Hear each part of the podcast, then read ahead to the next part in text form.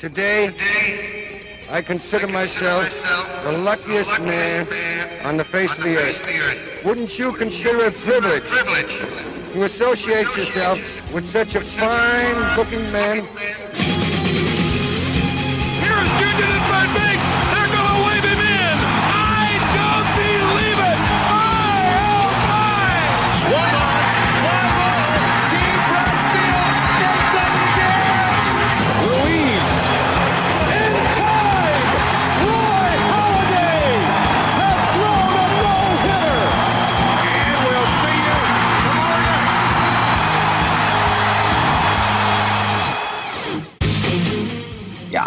Welkom bij episode 38 van Just the Bit Outside, de MLB-podcast van Sport Amerika. Na aflevering 1 zijn we direct alweer terug voor aflevering 2, waarin we vooruit gaan blikken. En we beginnen het vooruitblikproces met het vooruitkijken naar de National League. Mijn naam is Justin Kevenaar en welkom bij de tweede aflevering van het tweede seizoen van Just the Bit Outside.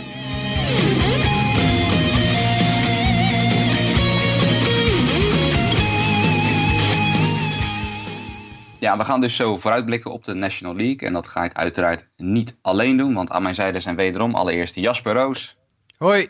en natuurlijk Mike van Dijk. Hoi, ik ben er ook weer. Kijk, dat is mooi. Ja, datzelfde line-up als de, de, de eerste aflevering. Maar voordat we gaan beginnen met de National League, nog even iets korts. Want wij bedachten ons eigenlijk dat we, nou ja, buiten al die spring training dingen om en al die off-season transactions, dat we eigenlijk één dingetje nog wel waren vergeten op te attenderen. En dat was de Hall of Fame natuurlijk.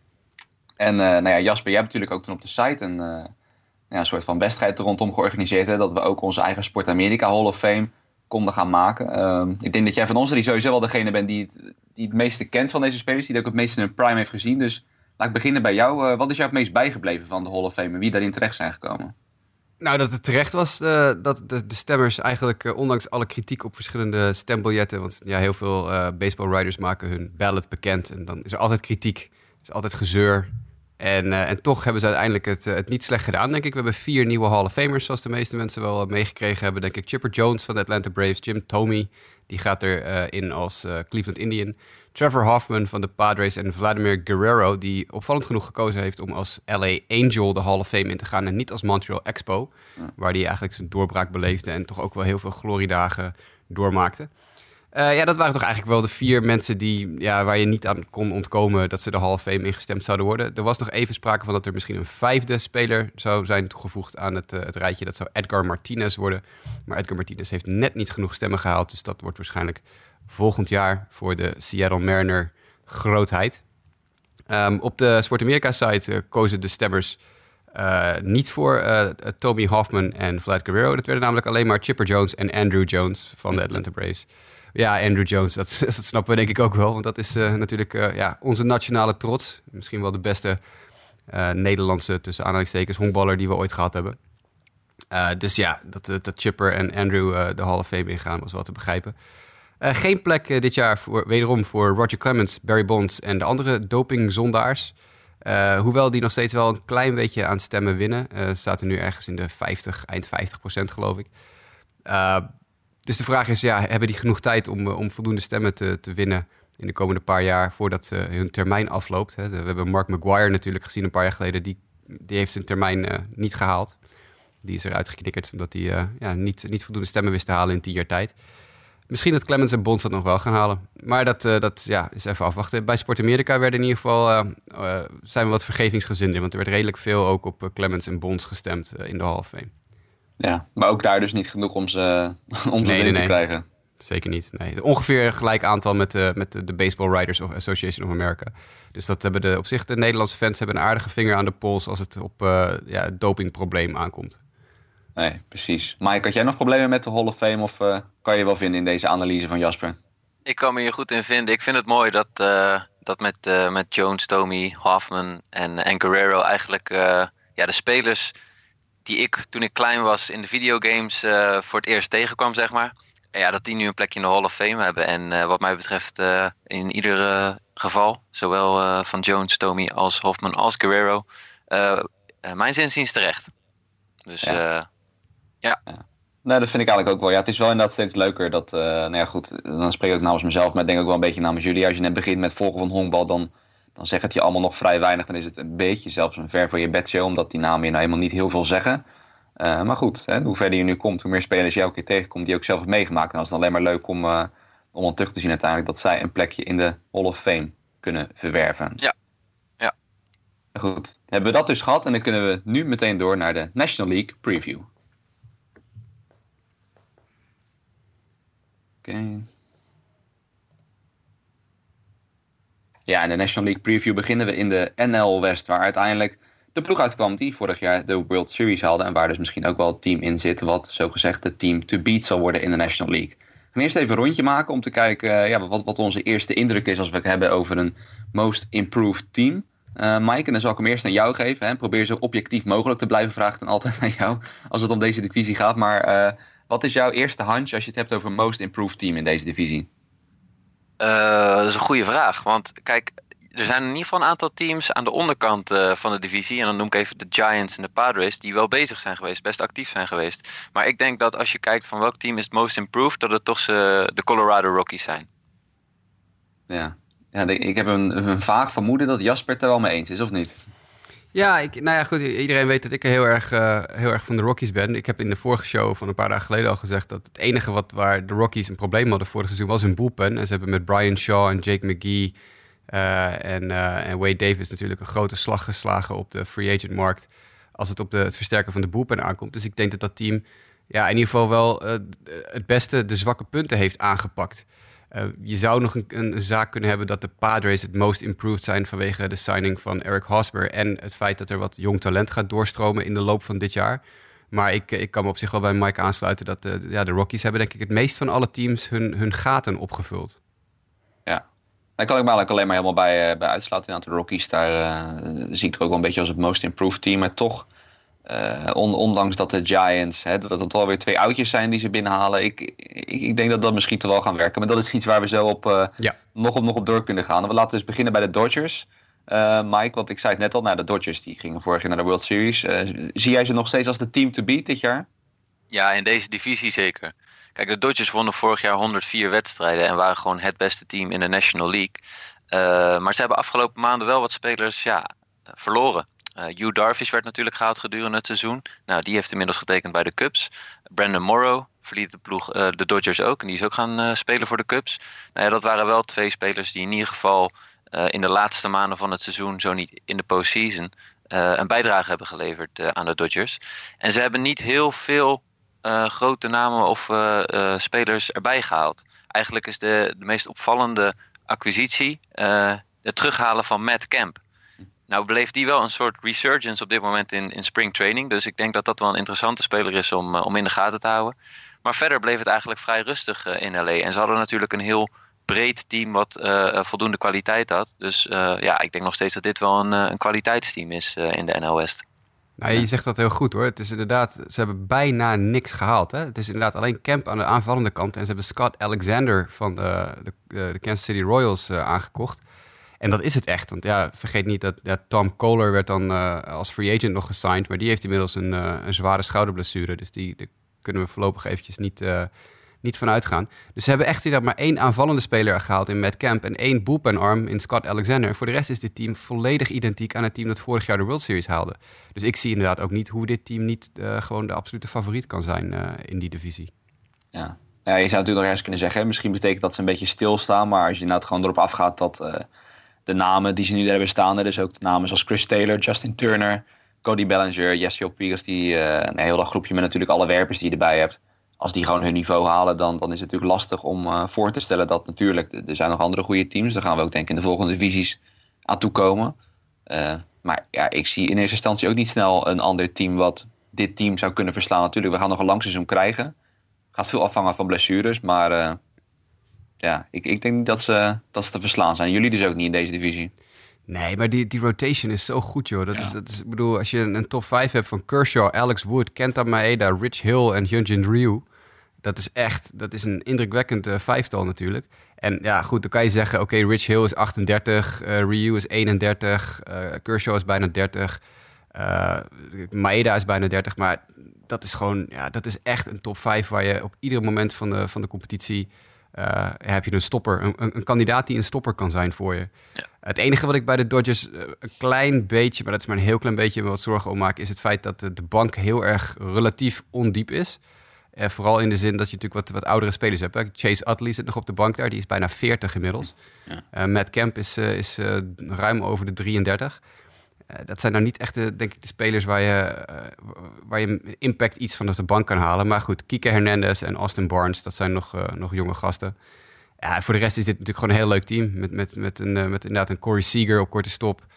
Eh Jock Peterson, die waarschijnlijk toch weer na zijn geweldige playoffs een, een, een, een plekje krijgt in het outfield.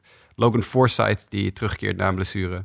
Dus ja, ik denk dat dit team ja, gewoon echt met afstand de favoriet in de, in de NL West is. Als ik een red flag moet noemen, dan is het de gezondheid van die rotation. Eh, Ja. En dat, dat is het enige. Als, als, als Rich heel redelijk fit weet te blijven, maar goed, dat is eh, zelden het geval. Eh, en Kershaw geen problemen krijgt met zijn rug en dergelijke, ja, dan, dan is dit gewoon een hele goede rotation. Maar dat is het enige wat ze echt in de problemen kan brengen. Ja, vergeet niet inderdaad dat Alex Wood ook een heel uitgebreide blessuregeschiedenis heeft. Echt een heel dik medisch dossier. Eh, en, eh, en Ryu ook, hè, die komt ook van een, die vorig jaar ook eh, relatief weinig gegooid na, na zware blessures. En Kenta Maeda was vorig jaar natuurlijk niet heel goed in de rotation. Die is zelfs een paar keer teruggezet door de. Eh, maar ja, als die allemaal inderdaad, precies wat je zegt Mike, een beetje het, de, dezelfde kant op kijken, dan, dan gaat het wel goed komen. En, en gaat het niet goed, dan moet je niet vergeten dat er in de, in de minor league voor, voor de Dodgers een jongen rondloopt die luistert naar de naam Walker Bueller. En die naam heb ik al heel vaak genoemd. Eh, want Walker Bueller is een van de allerbeste eh, pitching prospects in de minor league. Dus stel je voor, dat gaat iets fout met, eh, met Kershaw of met Ryu of met Hill. Dan is het Walker Bueller time. En als we dan ja, bij gebrek aan een, een Brent Honeywell... moeten we dan maar kijken naar jongens als Walker Bueller... die, die de indrukwekkende Major League debuten moeten gaan maken. Ja. en ook misschien Alex Verdugo, toch? De, de outfielder die ze hadden. Ja, ik, eh, ik verbaas me erover dat hij niet in, eh, voorlopig op het voorlopige roster staat. Dus die zou, het zou betekenen dat hij weer in AAA geplaatst wordt. Maar eh, ja, die heeft natuurlijk vorig jaar al wel zijn, zijn debuut gemaakt in de majors. En ook in de playoffs best aardig meegedaan. Dus dat is toch even iets om in de gaten te houden. Inderdaad, wat Verdugo, wat daarmee gebeurt. Of die, of die inderdaad in de minors geplaatst wordt. Of dat hij toch een plekje krijgt in de majors. Persoonlijk, als ik heel eerlijk ben, zou ik als ik de Dodgers was... maar dat hebben ze misschien al geprobeerd... kijken of ik met Camp ergens kan lozen en Verdugo op die plek zetten. Maar eh, ja, goed, dat is... van ondergeschikt belang als je dit team hebt wat er nu staat. Ja, precies. precies. Nou goed, laten we dan doorgaan naar een, eh, een ander team. Een team wat toch vaak dan eh, in één adem wordt genoemd met de Los Angeles Dodgers als de grootste concurrent. Maar wat vorig jaar maar 64 wedstrijden wist te winnen. Terwijl bij ja, een schrikbarend laag aantal hebben het dan natuurlijk over de San Francisco Giants, Jasper. Die ja, vorig jaar een, een terugval beleefde. Dat, ik denk dat dat bijna een historische terugval moet zijn geweest van een ploeg waarvan toch altijd wel veel wordt verwacht, niet? Ja, ik denk dat ook niemand dat heeft aanzien komen. Volgens mij toen wij vorig jaar onze eh, projections en predictions voor het, eh, seizoen deden... dat niemand eh, had vo- voorspeld dat de Giants echt stijf, met vi- 64 wins... echt bijna stijf onderaan zouden eindigen. Dat is wel gebeurd. En dat is lullig voor ze. En toen hebben ze toch besloten van... nou, we gaan toch nieuwe spelers binnenhalen om dit jaar beter te doen. Maar ja, dan... Ja, dan komen daar de keuzes waar ik het niet zo mee eens ben. dus, maar daar komen we nog wel even op terug. We hadden ook een, eh, ja, we hadden daar gelijk eh, gerelateerd aan een, eh, een mailback-vraag. Ja. Want onze vaste luisteraar en friend of the pod, Dennis, heeft hier een, een bericht gestuurd. En die vroeg ons: wat zijn jullie ideeën over het investeren in oude rotten door de San Francisco Giants? Nou, laten we daar dan maar gelijk beginnen. Want inderdaad, er werden meerdere oude spelers, oude, hè, met alle respect gesproken, oude spelers toegevoegd aan het team. Eh, dat waren Andrew McCutcheon, die eh, een- ruim 31 is. Eh, dat waren Evan Longoria, die eh, dik over de 32 is. En Austin Jackson werd als free agent eh, binnengehaald. En dat is ook al een 30-plusser. En op de bank zit inmiddels ook Gregor Blanco. En die is alweer 34. En vergeet niet dat eh, eh, Nick Huntley eh, daar ook al speelt. Die is 34,5. Pablo Sandoval is over de 30. Is 31 en nog iets. Eh, Crawford is over de 30. Posey is over de 30. Het is echt een heel oud team. Even kijken, de jongste speler op dit roster is Joe Panic. En die is 27 en een beetje. Dus dit is gewoon een heel oud team. Dit is echt een heel oud team. En ja, oké, McCutcheon had dan een soort revival jaar vorig jaar. Die kwam eh, best wel goed weer eh, bovendrijven naar een slecht, echt een slecht eh, 2016. Eh, Evan Longoria is al jaren echt in een heel erg sterke neerwaartse trend bezig. Echt, het, het, zijn cijfers dalen elk jaar. En ja, die heeft nog, eh, weet ik hoeveel jaar contract eh, lopen. Dus ja, ik, eh, ik ben er geen fan van hoor, wat ze gedaan hebben. Ik moet zeggen, ik was er in eerste instantie wel positiever over. Maar nu ik jou betoog hoor, ben ik inderdaad wel meteen wat, wat negatiever geworden. Nou ja, het, is inderdaad het is een, beetje een alles of niets opzetten. Ik bedoel, ik denk dat, dat de Giants gewoon naar dit roster hebben gekeken. En waarvan dan Posey en hoe heet het, Baumgartner een beetje de twee gezichten zijn van deze groep. Die natuurlijk veel succes heeft gebracht. En dat ze gewoon nu bewust de keuze maken van nou, we gaan het nog één keer proberen. En ja, we leggen alle chips op tafel en hopen dat het, dat het toeslaat, dat het werkt. Maar dit, zijn wel, ja. dit, dit, zijn wel spelers die weten hoe, uh, wat nodig is om succesvol te zijn. Hè? En, en dat, daarom denk ik wel dat ze een goede zet hebben gedaan om, uh, als je dan de, de cultuur, je clubhouse als het ware, de goede kant op hebben. Dit zijn wel echt pro's die gewoon uh, geen gekkigheid. als, je, als je het van ze vraagt, laat maar zeggen, wat nodig is om de play-offs te bereiken, dan kunnen zij daar gewoon goed antwoord op geven omdat ze er ervaring in hebben. maar ja, met alle gevolgen van dien dat je inderdaad ook een hele korte termijn hebt. En ook die rotation. Ja, ik weet niet of we daar, daar zit, er zit kwaliteit, zeker. Ik bedoel, Bumgarner, Cueto. Maar daarna, ja, Jeff Samarja, Ty Black, Chris Stratton. Het, het is niet wat de Dodgers hebben. Nee, dat, dat viel mij ook op inderdaad. En ik, ik heb Cueto al niet zo heel hoog meer zitten. Die vond ik al teleurstellend. Nou, Samarja is een heel bekend verhaal inmiddels.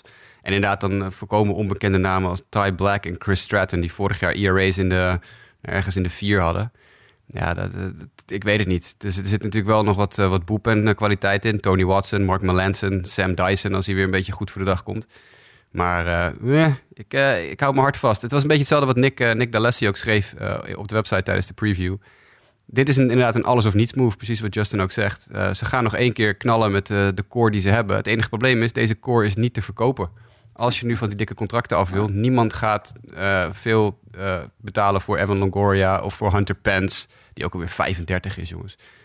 Niemand gaat veel betalen voor Austin Jackson of, of voor, voor, nou ja, noem, noem er maar eentje. De enige die nog wat, wat kwaliteit heeft is Buster Posey. Maar hij heeft ook een dik contract. Dus dat is de enige, ja, dan, moet je dus je, je gezicht van je franchise verkopen. Ik weet niet of dat nou een, goed idee is. Ja, nou ja het wordt inderdaad wel ja, spannend om te zien hoe zich dat gaat ontwikkelen. En vooral voor McCutcheon en Longoria. Ik, ik, zou het ook ergens wel zuur vinden dat, uh, nou ja, goed, ze verlaten dan nu wat teams uit. Kleinere markten, waarvan de kans op succes komend jaar ook heel erg klein waar waarschijnlijk zou zijn geweest. En dat ze dat nu dan misschien zouden verlaten voor een team. En dat ze dan nog zo'n dramatisch seizoen zouden hebben. Dat zou voor Longoria en McCutcheon voor hun allebei wel een beetje zuur zijn.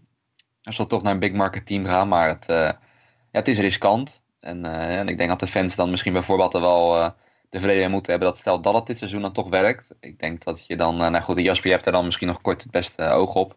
Dat het gezien een minor league systeem denk ik dan wel betekent dat als deze core dan weg is, dat het, dat het wel echt, dan gaan de jaren eraan komen dat het echt heel lastig wordt, lijkt me. Nou ja, als je alleen al nagaat dat voor Evan Longoria uh, meerdere top prospects verkocht zijn, ook voor McCutcheon. Uh, McCutcheon ja. kostte onder andere Brian Reynolds, dat was een hele goede outfielder die ze daar nog hadden. En Christian Arroyo is naar de race gegaan uh, in ruil voor Longoria. En nou had ik persoonlijk nooit uh, Arroyo heel erg hoog zitten. Maar er zijn toch ook wel prospect watchers die, dat, die het wel in hem zien. Ik zie het niet zo, maar oké. Okay. Ik bedoel, er is een reden voor dat, dat hij natuurlijk best wel hoog op de lijstje stond. En voor de rest is het echt bagger. Het klinkt heel erg om te zeggen, maar het is echt heel erg bagger. Steven Duggar, outfielder, dat is nog wel, kan nog wel een nuttige speler worden. Chris Shaw is vooral heel veel, heel veel power, maar verder niet, niet heel veel. Dus het is alles bij elkaar. Het, nee, ik, het is, dit is een organisatie die ja, een beetje ergens overal tussenin zit. Weet je wel? Als het dit jaar niet lukt, dan kan het nog wel echt jaren gaan duren voordat deze club weer, weer competitief is. Ja, zo hard kan het gaan. Aan de andere kant, hè, er zullen heel veel franchises jaloers zijn op de, op de titels die ze wel hebben gewonnen. Maar ja, wat ja, dat betreft kan, het, ja. kan het hard gaan. Gaan we door naar het volgende team, Mike. En dan gaan we natuurlijk uiteraard aan jou doorgeven. Want dan gaan we het over de Arizona Diamondbacks hebben natuurlijk vorig jaar uh, nou ja, goed gepresteerd. Hè? De playoffs, uh, playoffs gehaald. En nu is de grote vraag, denk jij dat het komend seizoen weer mogelijk is? Ja, mogelijk ja, waarschijnlijk nee. Uh, oh. Ja, nee, kijk, niemand had verwacht dat de Diamondbacks vorig jaar zo goed waren als dat ze waren. Uh, misschien een enkeling die uh, ergens midden in de woestijn dat riep. Maar uh, dat is gewoon eigenlijk een, een, mooie samenloop van omstandigheden geweest als je het mij vraagt. Dat de ontwikkeling van Robbie Ray zo geweldig ging. Maar er zijn een aantal aspecten die mij in ieder geval doen twijfelen of de Diamondbacks dat gaan halen. Eén is dat we JD Martinez niet meer hebben. nou ja, die ligt voor de hand. daar zijn wel andere outfielders nu voor gecontracteerd als vervanging.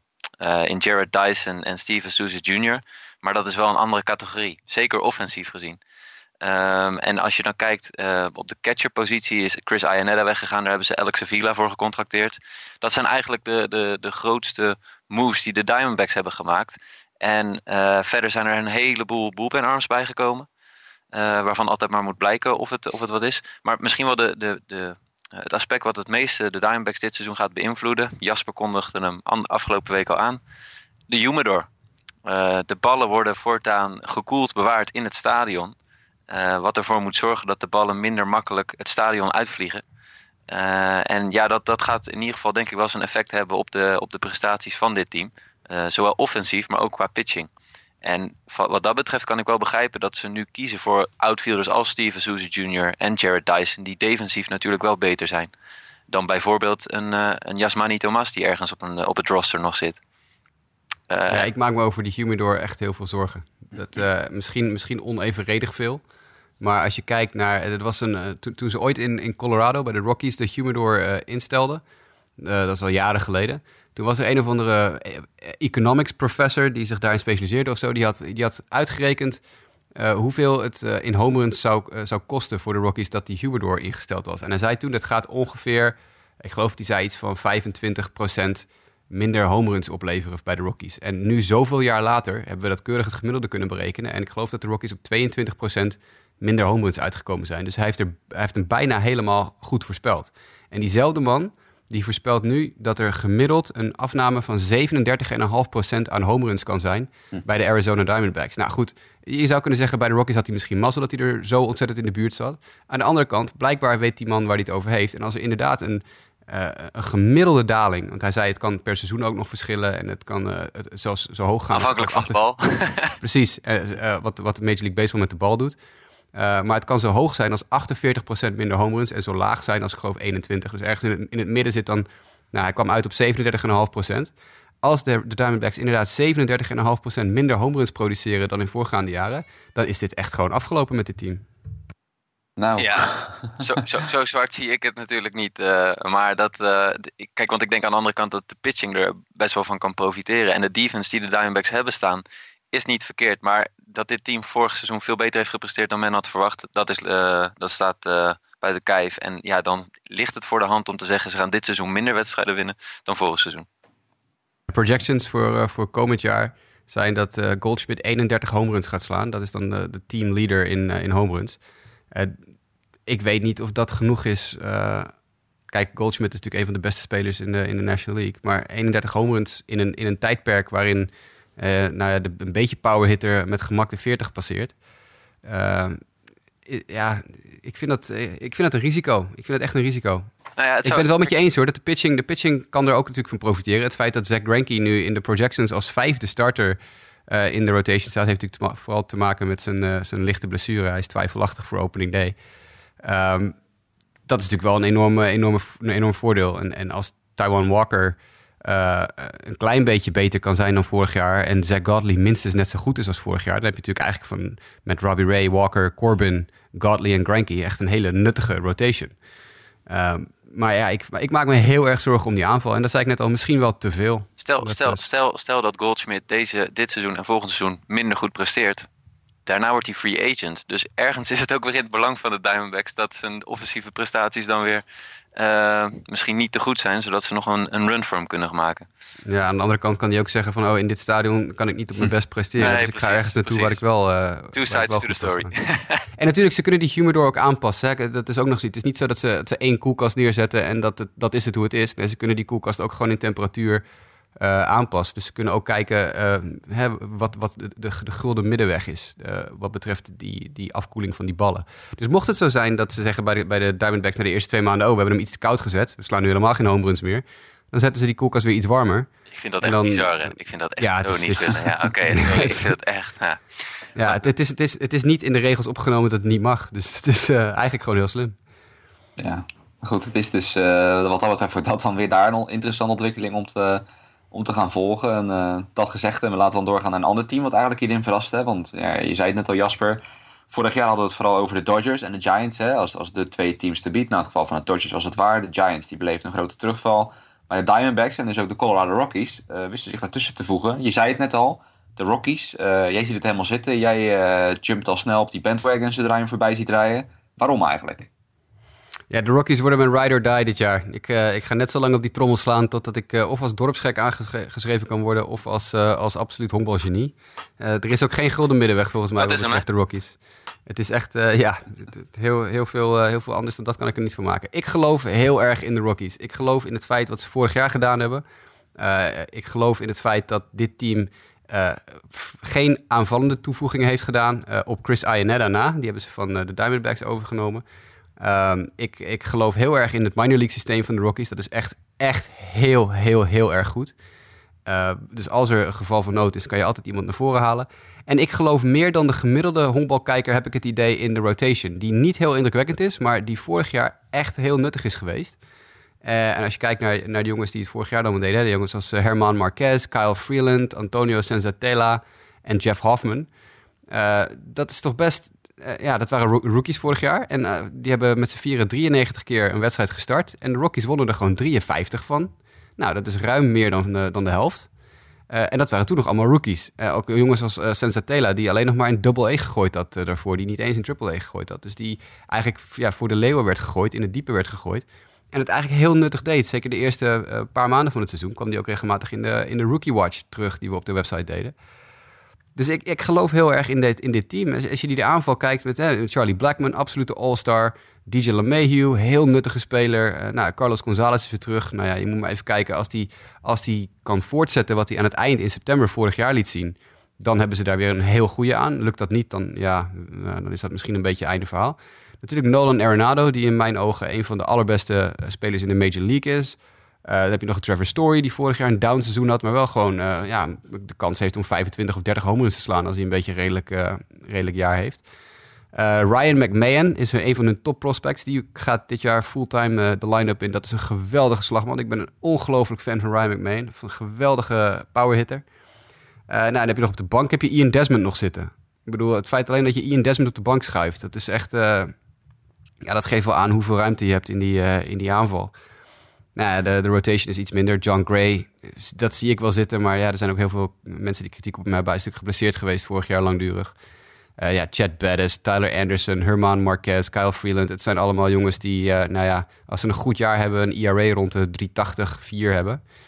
Maar het is die boep en die zo ontzettend veel uh, verbeterd is. Joh. Wade Davis, Jake McGee, Brian Shaw, Adam Ottavino, Mike Dunn. Goedemiddag. Hey. Dit, is, dit, is, ja, dit is echt een top 5 hoor. Daar kan je wel een wedstrijd mee eindigen ja. Nou ja, het is ook inderdaad toch met die rotation. Je zegt het is niet iets bijzonders, maar uh, je bent natuurlijk snel geneigd te zeggen. Mensen zien vaak de ERA's van die Rockies pitchers. En dan, nou ja, goed. Zelfs ja, al hou je er rekening mee, dan denken mensen af ah, dat ze niet zo'n goed seizoen gedraaid. Maar al met al deze vorig jaar prima. En ja, ik bedoel, in Coors Field al ben je daar degelijk. Dus nou ja, wat je zegt, al heb je ERA rond de 4 of wat net tegen de 4 aanschuurt.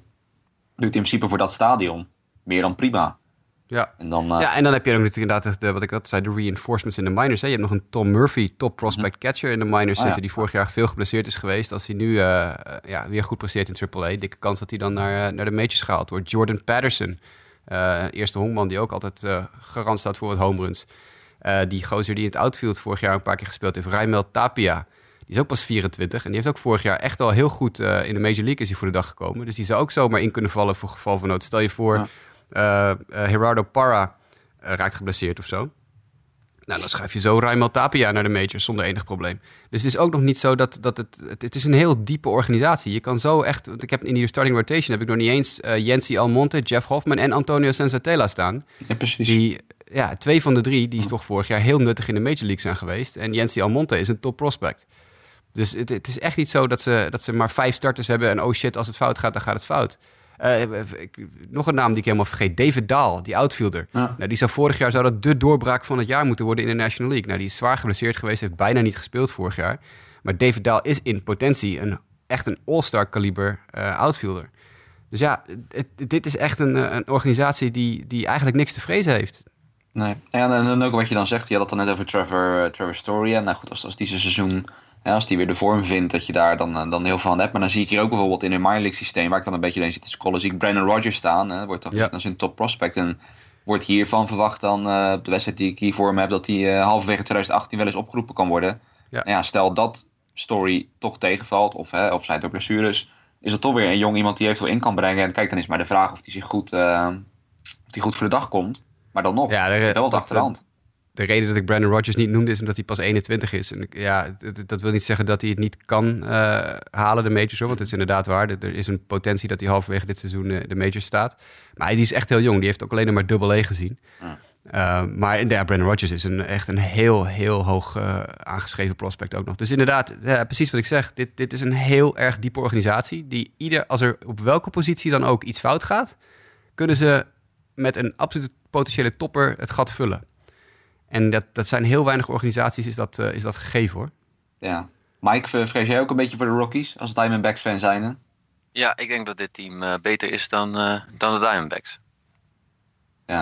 En dan ga ik de volgende vraag. Dan gaan we meteen door naar het volgende team. Ben je ook bang dat de San Diego Padres het beter gaan doen? Ja, het is wel heel grappig als ik hier nu keihard om ga zitten lachen en het blijkt wel zo te zijn. Ja. Dat is wel echt heel Dus pijnlijk. gevaarlijk, hè? Dus gevaarlijk. Nee, ik, ik, ik vrees niet zo heel erg de San Diego Padres. Eh, de Padres zijn bezig geweest afgelopen winter met het, eh, het contracteren van Eric Hosmer, die een, eh, een gigantisch contract heeft getekend daar. Eh, vervolgens hebben ze ook nog een trade gemaakt met de New York Yankees om Brian Mitchell eh, te halen samen met Chase Hadley. Ehm, dat zijn in ieder geval een versterking voor de derde honkpositie met Chase Hadley en de starting rotation voor Brian Mitchell. Eh, en verder, ja, dit is een team wat, wat de komende jaren veel meer eh, talent door gaat laten stromen naar het hoogste niveau. En dan moet gaan blijken of, of ze echt weer competitief gaan worden. Ik verwacht dit jaar gewoon nog niet zo heel veel van, eh, van de San Diego Padres. Verder hebben ze nog wel Freddy Galvis eh, gehaald om het korte stop te verdedigen het komende seizoen. Maar er zit veel talent gewoon achter. En dan ga ik even heel kort de naam laten vallen van Fernando Tatis Jr. en hem dan doorgeven aan Jasper.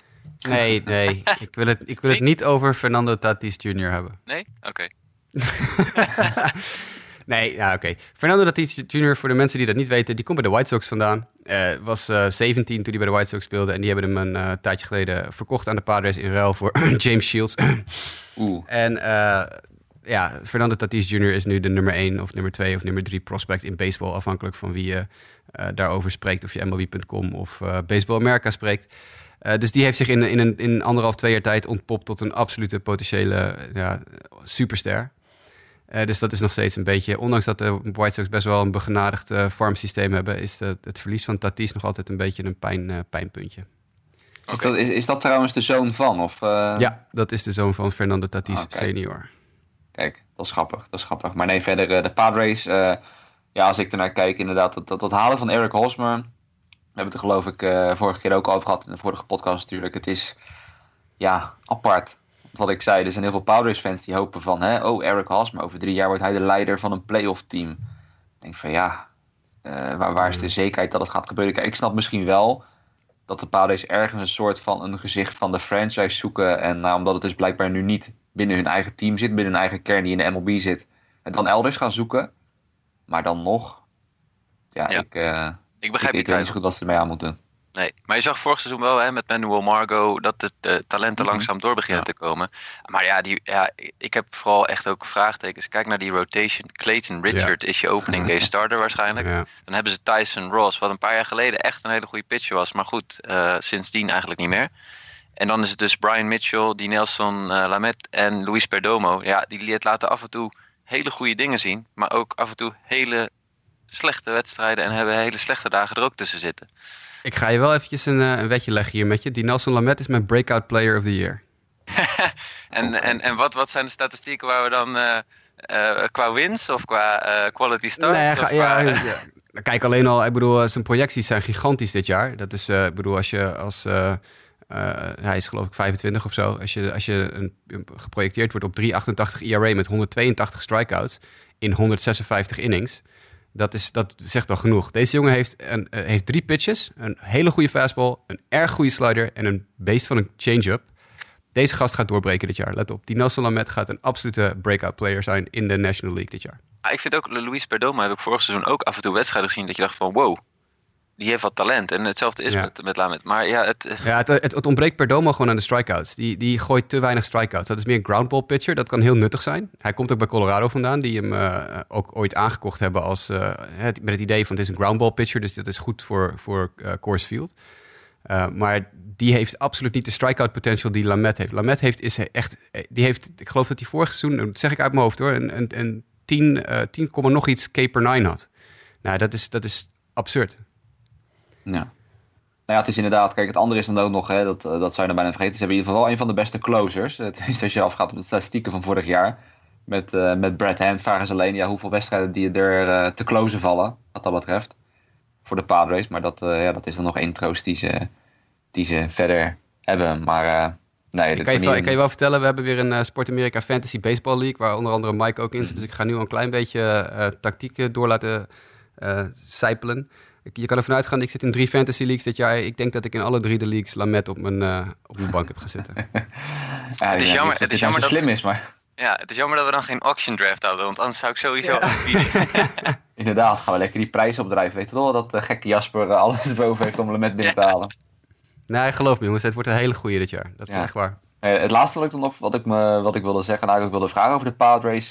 want Jasper, ik bedoel Hunter Renfro, dat viel me dan vooral op. Ja. Ik zat te zoeken, maar uh, toen begreep ik ook een beetje uit de previews dat eigenlijk de komst van Hasmer uh, min of meer ervoor zorgt dat ze Renfro waarschijnlijk gewoon een triple A laten starten dit jaar. Ja, dat denk ik ook. Het is een teleurstellend jaar vorig seizoen. Echt heel teleurstellend. Uh, er is natuurlijk echt heel, veel, heel veel geschreven over zijn power hitter potentie. Maar ja, inderdaad, het, de komst van Hosmer schuift Will Myers naar het outfield. En dat schuift Hunter Renfro naar AAA. Uh, want dat is ook niet een speler die je op de bank gaat zetten. Die moet gewoon at-bats krijgen en die moet gewoon, uh, ja, die moet gewoon blijven groeien in die rol. Dus ik denk dat uh, de outfield-posities naar, naar ja, Jankowski, Matt Caesar uh, of Alex Dickerson uh, of, of zulke jongens gaan. Um, dus ja, nee, inderdaad. Hunter Renfro die moet even gaan werken aan een paar dingen in AAA. Dat is jammer, want dat is best een leuke prospect geweest altijd. Maar... Ja. Ja, dat is natuurlijk het ding. Hè. Willen de Padres in de toekomst competitief zijn, dan moeten dat soort jongens uiteindelijk gaan, gaan doorbreken. Maar goed, dat ja. had dan waarschijnlijk nog even op zich wachten gaan we naar de voorspellingen. Het laatste. De picks, voorspellingen. Nou ja, goed, je hebt er net al eentje laten doorstijpelen. De Nelson met wordt jouw breakout speler. Maar uh, laten we even gewoon naar de rankings gaan. Uh, mag jij beginnen, Jasper? 1 tot en met 5. Dodgers gaan de divisie winnen. Uh, net voor de. Nou, niet, misschien niet net voor, misschien ruim voor. Maar in ieder geval, de Rockies worden tweede. En de Rockies winnen ook een van de NL Wildcards, wat mij betreft. de San Francisco. nee, dat zeg ik niet goed. De Diamondbacks worden derde. Hm de Giants worden vierde en de Padres eindigen nog wel uh, op de laatste plek in de divisie, denk ik. Ja. En inderdaad, Dinelson Lamet wordt, uh, ik denk in deze divisie heeft hij de kans om de breakout speler van het jaar te worden. Mike, wat verwacht jij? Ik denk uh, eigenlijk vrijwel hetzelfde. De Dodgers 1, Rockies 2, maar de Giants gaan derde worden. En de Diamondbacks vierde. En de Padres, ja, die blijven helaas op plek 5 staan. Of die worden de vijfde in deze divisie. Ja, ja ik, ik, ik, 1 en 5 zijn denk ik de makkelijkste hier. Uh, tenminste, ja, dat zeggen we nu. Maar we moeten aan het eind van het seizoen nog maar zien. Uh, Dodgers heb ik ook 1, dan Padres op 5. En dan daartussen zet ik dan toch ook de Rockies. Na dat uh, vlammende betoog van Jasper ga ik de Rockies toch op 2 zetten. zet ik ook de Giants toch wel op 3. Ik verwacht toch, ondanks dat het misschien tegen beter weten in is... dat ze met die, die twee oudjes, Longoria en McCutcheon, dat het wat los gaat maken... en toch nou, wat meer overwinningen stuurt. Of het dan genoeg is voor een wildcard, dat ga ik wel betwijfelen. Ja, de Diamondbacks ja, nemen een klein klein stapje terug. Maar het laat in ieder geval wel zien dat deze divisie heel erg breed is natuurlijk. Ik bedoel, uh, laat de San Diego Padres weg. Je hebt wel gewoon een van de meest leuke divisies die er is in het opzicht. Lijkt mij. Ja, dat denk ik ook. De sterkste misschien ook wel. Ja. In de National League. Ja, dan zit, zit ik verder nog te, te, denken, ja, qua, qua jij zegt, jij hebt dan de Nelson Lamet. Ja, ik heb daar niet zo erg over nagedacht. Heb ik nog een echt een breakout player die hier tussen zit? Uh, het enige, nou ja, misschien het enige wat ik heb, en dat is dan misschien wel meer dan, dan, dan de hoop dan dat ik het verwacht. Ik koop echt Andrew McCutcheon, gewoon altijd een hele toffe speler gevonden. Uh, natuurlijk niet wat ouder geworden, maar ik hoop echt dat hij komend seizoen heel goed gaat doen. Dat hij nog even één echt topseizoen eruit weet, uh, weet te rammen. Ik betwijfel het ten eerste, maar uh, ik zou dat voor McCutcheon wel heel erg leuk vinden in ieder geval. Dat, dus ja, dat is dan misschien mijn gekke voorspelling. Ik betwijfel of die uitkomt, maar daar is het voor. Hey American sports fans. Wisten jullie dat Sport Amerika naast deze MLB-podcast ook een NFL-podcast uitbrengt? Elke week neemt NFL-hoofdredacteur Wouter Boerkamp je met wisselende gasten mee langs de velden van de National Football League. Van free agency naar de draft en van training camp naar de Super Bowl, Sport Amerika houdt je op de hoogte van all things NFL. Je vindt de Sport Amerika NFL podcast op iTunes, in je favoriete podcast app en in de artikelen op onze site. Nu snel terug naar Just a Bit Outside.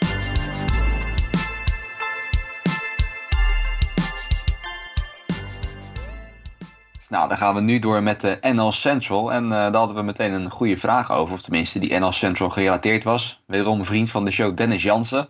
Want ja, die vroeg zich vooral af, wanneer horen we onze Cincinnati eh, Reds uh, beatwriter slash reporter Lionel Stute als gast in de show. En nou Dennis, we hebben een leuke verrassing. Want als het goed is, Lionel, zit je in de show hè? ja, ja, ik, ben, ik, ik, ik, hoorde dat ik nodig was. Dus ja, dan, dan ben ik op oproep beschikbaar hè? Kijk, Hij is er weer. The legend returns. Dat regelen we gewoon even. Dat regelen we gewoon even. Dus ook, en ook meteen voor de hele NL Central, waar natuurlijk uh, toch net iets scherper op let dan, uh, dan wij misschien doen. Dus uh, laten we maar meteen beginnen, Line. Dan zal ik het als eerste meteen aan jou doorgeven, want we beginnen dan bij het Most Improved Team. Als jij nou kijkt naar deze divisie, deze vijf teams, wat is bij jou het team waar je meteen in eerste instantie bij denkt van, nou, die zijn, het ster die zijn echt sterker geworden dan vorig jaar? Ja, ik denk dat dat niet zo heel moeilijk is. Hè? Ik denk dat dat natuurlijk Milwaukee is. Ja. Dat, dat, ik denk dat dat echt in, in deze divisie toch wel een open deur is. Uh, Milwaukee heeft natuurlijk verleden jaar een goed jaar gehad. En iedereen dacht van, nou dat is een, een one-and-done jaar. Hè. Ze hebben een, een, een mazzeltje gehad en uh, ze gaan nu opnieuw opbouwen. Maar niets van dit alles. Ze hebben gewoon alles wat los en vast zit geprobeerd te kopen. En uh, gaan gewoon proberen om het nog beter te doen dit jaar. Dus dat heeft de, de divisie ook direct flink opgeschud in mijn ogen. Ja, nou, ik denk aan Jasper hoef ik het niet eens te vragen, want die zou hardop uh, ja op ja, roerend eens. Kan niet, ik kan het niet meer eens met iemand zijn dat ik het nu met Lionel ben. Nee, precies. Mike, wil je ook in Core meeschrijven, ja? Of, uh... Ja, qua Most Improved, uh, dan, uh, dan, ga ik ook ja zeggen. ja, ik kan me daar ook alleen maar bij aansluiten. Het is denk ik heel simpel. ja, als je gewoon letterlijk hebt over het team dat zich het meest beste versterkt heeft. Zij denkt de Brewers, dus nou ja, dat gezegd. En laten we dan maar wel doorgaan naar de huidige stand van zaken in de divisie. Want ja, de Chicago Cubs wonnen vorig jaar dan niet meer de World Series. Maar ze werden wel weer de beste in de divisie. Met een 92 en 70 record. Jasper, uh, ja, de boze buurman aan de andere kant van de stad hè, voor jou, de Chicago Cubs. Denk jij dat ze komend seizoen nog steeds de toppers zijn in deze divisie? Ja, dat denk ik wel. Uh, en dat denk ik uh, vooral ook omdat we zijn natuurlijk heel enthousiast over de Brewers en wat ze allemaal hebben toegevoegd. Maar ook de, de Cubs zijn heel erg goed bezig geweest met het inkopen van, van spelers. En heel slim bezig geweest ook met het inkopen van spelers. Ze hebben namelijk geen aanvallende basisspelers toegevoegd aan het team. Dat blijft in grote mate hetzelfde met Ian Happ, Chris Bryant, Anthony Rizzo, Wilson Contreras, Kyle Schwarber, die heel veel gewicht kwijt is trouwens. Die zag er heel erg goed uit tijdens springtraining. Uh, Addison Russell, Jason Hayward en uh, Javi Baez. Dat is denk ik toch wel de, de starting line-up van de Chicago Cubs dit jaar in, in dergelijke volgordes. Dan hebben natuurlijk een bank met Tommy LaStella, Ben Zobrist en Albert Almora Jr. Ook dat is een bank waar je in de Major League heel ver mee kan komen, denk ik. Uh, hoewel Ben Zobrist uh, toch aan de, in de nadagen van zijn carrière lijkt te zitten. Maar ja, goed, die is ook al 37, dus dat mag wel een keer.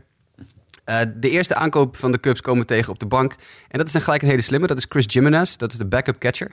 En waarom is dat nou een slimme aankoop? Chris Jimenez was ook de catcher van Hugh Darvish bij de Texas Rangers. Dus die kennen elkaar heel goed. En die werken heel veel samen al in het verleden. Dus die, ja, dat is een, een duo dat ja, denk ik het beste uit Darvish kan halen. Want Darvish die natuurlijk bij de Dodgers zonder Jimenez moest en, uh, en beduidend minder was dan bij Texas. Dus wat hebben de Cubs gezegd? Wij halen gewoon jouw catcher uh, binnen als free agent bij de Minnesota Twins vandaan. Ze hebben daar natuurlijk eerder ook succes mee gehad in het jaar dat zij uh, de World Series wonnen. met bepaalde duo's die ze bij elkaar plaatsten, die in ja. het verleden al goed samenwerkten. Ja. Ja, dus dat vind ik een heel slimme aankoop als je dat, als je dat zo beschouwt. Want inderdaad, de tweede, of de, de echte grote aankoop, is natuurlijk Hugh Darvish geweest, die als free agent tekende in februari.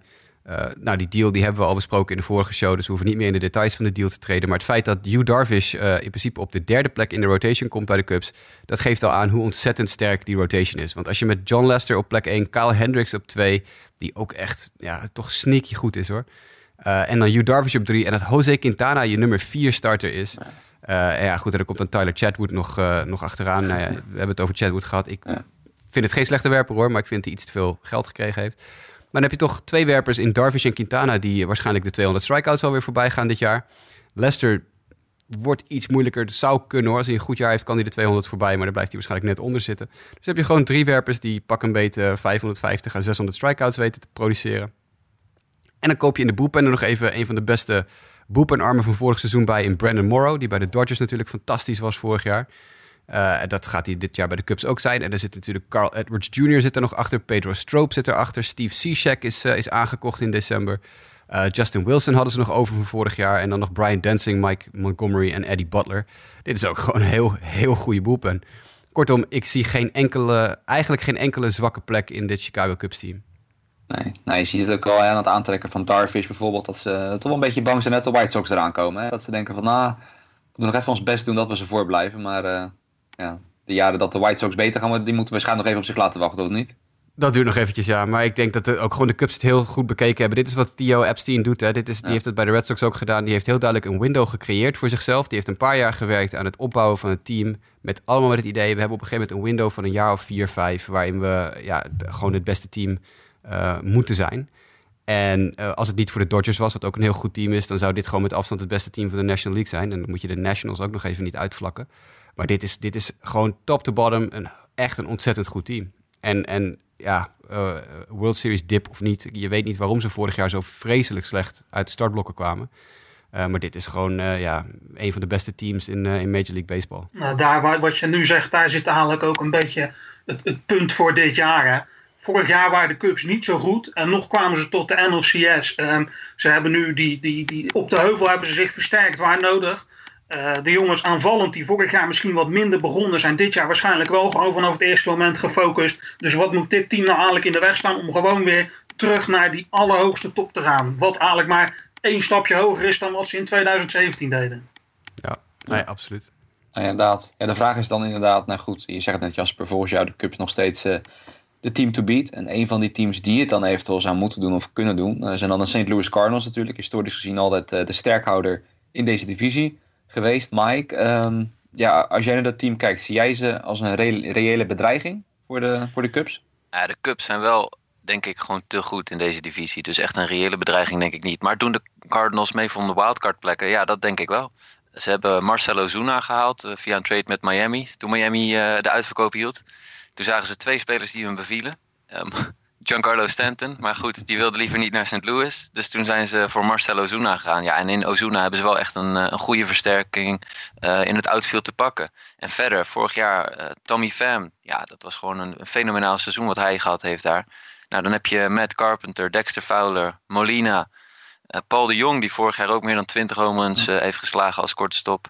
en Jet Jerko en Colton Wong. Dat is op zich een, een, een prima line-up waarmee je competitief kan zijn, denk ik, in die, in die NL Central.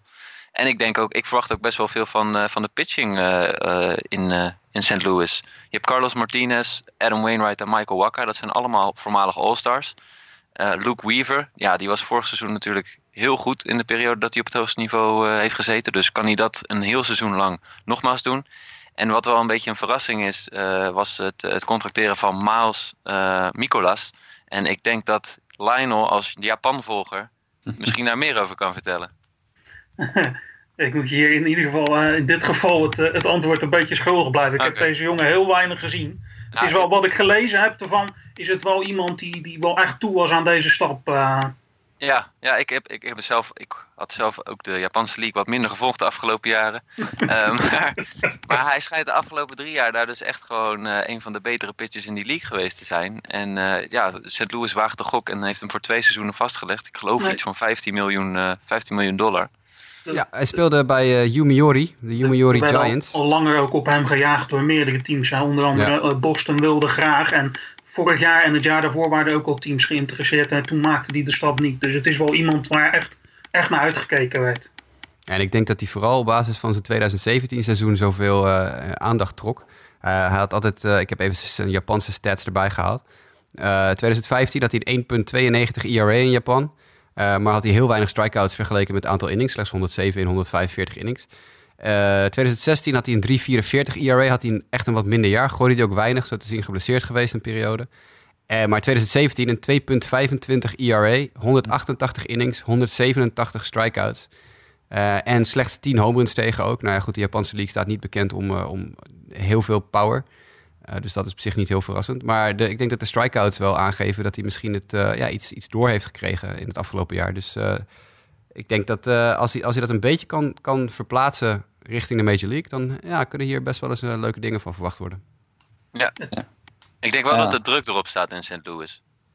Ja, ja, dat denk ik ook. Dus als Mike Matheny het niet op de goede rit heeft na 1, 2 maanden, dan konden daar nog wel eens veranderingen worden aangebracht.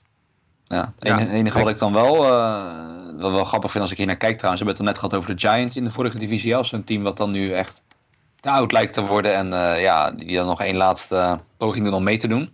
toch als je naar je rotation kijkt, ik bedoel Martinez 26, Waka 26, Weaver 24. Uh, nou ja, Reyes, hè, hopelijk komt hij goed terug, wanneer hij terugkomt. Natuurlijk super jong. Ik zie dat ze daar vooral dan ook in die rotation bijvoorbeeld, maar dat ze ook in het, in het veld best wel wat toch jonge spelers hebben die langzaam een beetje die oude garde vervangen. Ik denk dan, ja, dat is op zich wel, wel goed om te zien hoe de Cardinals dat dan wel eigenlijk op tijd aanpakken en er uh, op tijd bij zijn wat dat betreft. Of het alleen genoeg En weer in, in typische Cardinals fashion ook weer het, eh, de contractverlenging voor Paul de Jonge. Ja. Uh, die vorig jaar natuurlijk een breakout seizoen had. Uh, ik denk dat niemand heeft aanzien komen dat hij zo, zo ontzettend veel power zou tonen. Het was altijd wel een, een, een krachtige hitter, maar zo goed, dat was uh, niet heel erg verwacht. En, en dan, ja, de Cardinals doen dan typisch wat de Cardinals altijd doen. Dus meteen hun jonge spelers uh, een contractverlenging geven. Dus hij gaat uh, relatief weinig verdienen. Hij, heeft voor 26 miljoen verspreid over zes seizoenen heeft hij bijgetekend. en natuurlijk met opties en, en, contractjaren aan het eind die er aangeplakt kunnen worden. Dus in totaal kan die deal iets van 52 miljoen dollar waard zijn. Maar dat is toch weer voor een 24-jarige, als je 26 miljoen kan verdienen in de komende paar jaar, bij een club als de Cardinals. Dat is niet verkeerd. Nee. Het enige ding wat ik er wel heb als ik naar het team kijk, maar Mike, ik weet niet hoe jij dat dan uh, ziet, uh, terwijl je het net over die rotation had, is dat de bullpen, dat, daar weet ik niet zo goed wat ik er echt, echt van moet vinden. Ja, ze, ze, ze, hebben wel een paar spelers gehaald, hè? Luke Gregerson, ja. Dominic Leon en, en Bud Norris, maar inderdaad, dat zal altijd twijfelachtig zijn. Alleen, ik, ik heb zelf het beeld altijd, ja, weet je, St. Louis is een soort consistency, dat, dat, ja op de een of andere manier weten ze dat werkend te krijgen. Mm -hmm. Ja. Maar dat, dat is inderdaad een terecht punt. Het is niet een, een, uh, een, uh, een Colorado Rockies bullpen. Nee, precies. Nou goed, we hebben het dan over hè? De, de Cardinals. Nou ja, misschien geen reële bedreiging, maar wel uh, misschien het beste team na de Cubs toe. Maar goed, dan gaat er waarschijnlijk dan toch op papier weer een gevecht worden met de Milwaukee Brewers, Jasper. Want je zei het net, iedereen zei het net, de Brewers, most improved misschien. En ja, als je dan toch kijkt naar de ranglijst, vorig jaar maar zes wedstrijden achter de zogenaamd oppermachtige Cubs. Ja. Uh, die dan wederom de vraag, zie jij de Brewers dan wel eventueel als een reële bedreiging? Ja, ik zie ze wel als een bedreiging. Ze gaan het net niet redden. Want uh, ja, de Cubs zijn gewoon, gewoon te goed en te diep daarvoor. Uh, maar ja, ik zie de Brewers echt, uh, echt een heel solide tweede plek in de NL Central winnen. En als de Cubs weer slecht uit de startblokken komen, maar dat is denk ik niet, ligt niet voor de hand, dan kan het nog eens een keer heel spannend worden. Want dat is natuurlijk gewoon vorig jaar. Kijk, die maar zes wedstrijden zijn vooral gebaseerd op een geweldige eerste helft van het seizoen van Milwaukee en een, en een slechte eerste helft van het seizoen voor de Cubs. Waar uh, de tweede helft van het seizoen de Cubs gewoon weer veel beter waren en de Brewers afzakten. Omdat de Brewers toen gewoon niet de, de diepte hadden in het team. Zo, zowel uh, aanvallend als, als pitchinggebied niet. Om uh, die lui van de Cubs van zich af te houden. Maar ja, nu heb je Christian Yelich erbij. Dat is natuurlijk een all-star. Uh, je hebt Lorenzo Kane erbij. Dat is een voormalige All-Star die een, heel goed seizoen had vorig jaar. Uh, Travis Shaw, die natuurlijk uh, echt, echt power aanbiedt bij de Brewers die ze nodig hebben. Ryan Braun lijkt weer helemaal terug. Sloeg van de week nog twee homers in één wedstrijd in spring training, waaronder een Grand Slam. Domingo Santana, geweldige doorbraak vorig jaar. Manny Pina, de catcher die om de havenklap in de Rookie Watch naar, voren, naar voren kwam bij ons vorig jaar. En dan natuurlijk nog Orlando Arcia en Jonathan Villar. Uh, dat is echt een starting line-up waar ik wel op elke dag uh, van de week tegen de Cubs uh, zou willen spelen. Dat lijkt me best leuk. Eric Thames is daardoor naar de bank verbannen. Natuurlijk heel opvallend. Nou, vorig jaar echt een fantastische eerste maand, maar daarna echt helemaal niks meer. Dus die, die mag vanaf de bank. Enige probleem bij de Brewers blijft de, de starting rotation. Die is gewoon echt niet indrukwekkend. Chase Anderson, Zach Davies, Julius Chassin, Junior Guerra en Wade Miley staan voorlopig als 1 tot en met 5 uh, op de lijst. Waar Zach Davies ook nog geblesseerd is op dit moment. Dus het is maar de vraag of die, of die fit is. Ze missen natuurlijk Jimmy Nelson. die is er nog zeker uit tot eind juni, begin juli 2018 na een schouderoperatie. en daar houdt het eigenlijk wel een beetje mee op. Ze hebben natuurlijk wel Christian Betancourt aangekocht. Als we het over pitchers hebben. Hè, Lionel? Kijk, we redden de nood. Ja, mooi. Ja, onze two-way player Christian Betancourt, dat, uh, dat, die gaat natuurlijk niet gooien voor de Brewers. Dat lijkt mij ook uh, niet, nee. Nee, nee, maar goed, het was wel even uh, leuk om te melden. Uh, verder, ja, het, het, de Brewers hebben een luxe probleem aanvallend en gewoon te weinig pitching. Dus ik verwacht dat die nog een move gaan maken om, om, om starting pitching aan te kopen. Want ze hebben natuurlijk nu een outfield van Yelich, Kane en Domingo Santana. Maar dan hebben ze ook nog Keon Broxton, die dus nu min of meer naar de minors gestuurd moet worden. Terwijl hij eigenlijk gewoon heeft laten zien dat hij prima kan functioneren op Major League niveau. Ze hebben Brad Phillips nog, dat is een, een prospect in de minors. Die, uh, die zeker ook nog wel zo goed als Major League klaar zou moeten zijn. Je hebt Corey Ray nog, geweldige outfield prospect die overbodig is nu. Dus ik denk als de Brewers slim zijn, gaan ze hun eh, eh, in de loop van het seizoen, als ze goed mee kunnen doen, gaan ze hun, eh, hun outfielders gebruiken om pitching aan te kopen. Bullpen is wel heel goed, trouwens. Die hebben nog, ze hebben nog vier nieuwe mensen aangekocht daar. Ze hebben Matt Albers, Boone Logan, J.J. Hoover en Giovanni Gallardo gecontracteerd. Dus, en met Corey, Corey Knebel, de, de, de, de, beroemde closer van vorig jaar... die uit het niets ineens kwam en uh, weet ik hoeveel strikeouts gooide. en Josh Hader, de, die ik wel heb vergeleken met, met een jonge Chris Sale... hebben ze toch een heel sterke bullpen. Dus het enige wat ze moeten doen is de rotation bijpompen. Ja. Nou ja, of we moeten gaan rekenen op de Giovanni Gallardo resurgence. Maar... Zou ik niet doen. Zou ik niet doen. Ik denk na, na vorig jaar in Seattle inderdaad, wat ik daarvan heb gezien, dat, dat dat is er een beetje uit. Maar goed, ik bedoel, de, de, bedoel, de hele goede jaren heeft hij notabene in Milwaukee wel meegemaakt. Dus in dat opzicht gokken ze daar misschien een beetje op. Dat is een magie van, van eerder in Milwaukee een beetje terugkrijgt. Maar ik zou niet op rekenen. Inderdaad, als ik dan ook zie Wade Miley inderdaad, dan, ja, daar word ik dan niet heel erg vallen van. Ook Julisse Chassin, die heeft voor mijn gevoel echt de afgelopen drie jaar iets van vijf, zes teams gehad of zo. Die duikt overal weer een keer op. Doet het dan wel oké, okay, maar ja, daar is ja. denk ik ook alles wel mee gezegd. Dat denk ik ook, ja. Dat denk ik ook. Ja, goed, de Brewers dus eigenlijk hebben daarmee dan dat clubje dus van drie. Uh, Cubs, Cardinals, Brewers als een beetje de, de contenders in deze divisie. En dan lijkt het toch wel een, een gaatje te vallen, Mike. En dan, dan geef ik hem eerst nog aan jou. Uh, want de Pittsburgh Pirates, die, die, ja, die, die lijken toch wel weer iets anders te gaan aanpakken. Nou, dan laat ik het heel kort houden dan. Uh, er werd afscheid genomen van bekende gezichten in, in Pittsburgh. Andrew McCutcheon, die is weg. En, en, en Garrett Cole. En dat waren toch eigenlijk wel van de laatste paar jaar de, de meest spraakmakende spelers in, in mijn beleving. En verder werden ja, wel wat spelers gehaald. Neem een, Corey Dickerson werd via de trade gehaald. Colin Moran kwam mee, de derde honkman, kwam mee in de deal voor Garrett Cole. Evenals Joe Musgrove, die de plek van Cole moet gaan innemen in de, in de rotation. Maar ik verwacht geen, geen, geen ja, weg naar boven voor de Pittsburgh Pirates. Eerder nog een, een keldering verder naar beneden. Want het team is verder eigenlijk redelijk vergelijkbaar gebleven. Maar Lionel, barst los. Ja, nee, dat, dit, dit, was eigenlijk precies waar ik even op wilde inhaken. Het is natuurlijk wel echt typisch dat precies nu uh, dit team, uh, waar, er nog een, uh, waar de rest van de divisie omhoog gaat, juist dit team nu helemaal in elkaar lijkt te storten. bewust of niet bewust. Ja. Ja, ja dat vind ik ja, ook. Het, kijk, de, de, rotation, het zitten best wel nog wel wat namen in die, die wel. Ivan Nova heeft natuurlijk best wel redelijk goede prestaties laten zien. En Jameson Tyone is ook een pitcher met een, een upside. en bovendien heb je ook nog spelers als Josh Bell, die vorig seizoen een prima seizoen heeft gespeeld. Kwam ook veel voor in de, in de prospect watch van van, uh, van Jasper. Ja, weet je, er, er, zit wel kwaliteit in. Alleen ja, de, de front office heeft duidelijk wel een keuze gemaakt om niet voor dit seizoen uh, uh, te kiezen om een competitief weer te zijn in de divisie. Nee, toch. En ze, en ze hebben natuurlijk de, de Afrikaanse superster ook van de hand gedaan hoor. Dus oh, ja. in, in, in, in, dat opzicht is zelfs in Staar even niks meer te beleven. nee. nee, alleen de Litouwen nog, hè, die is er wel. Uh... Even uitskast.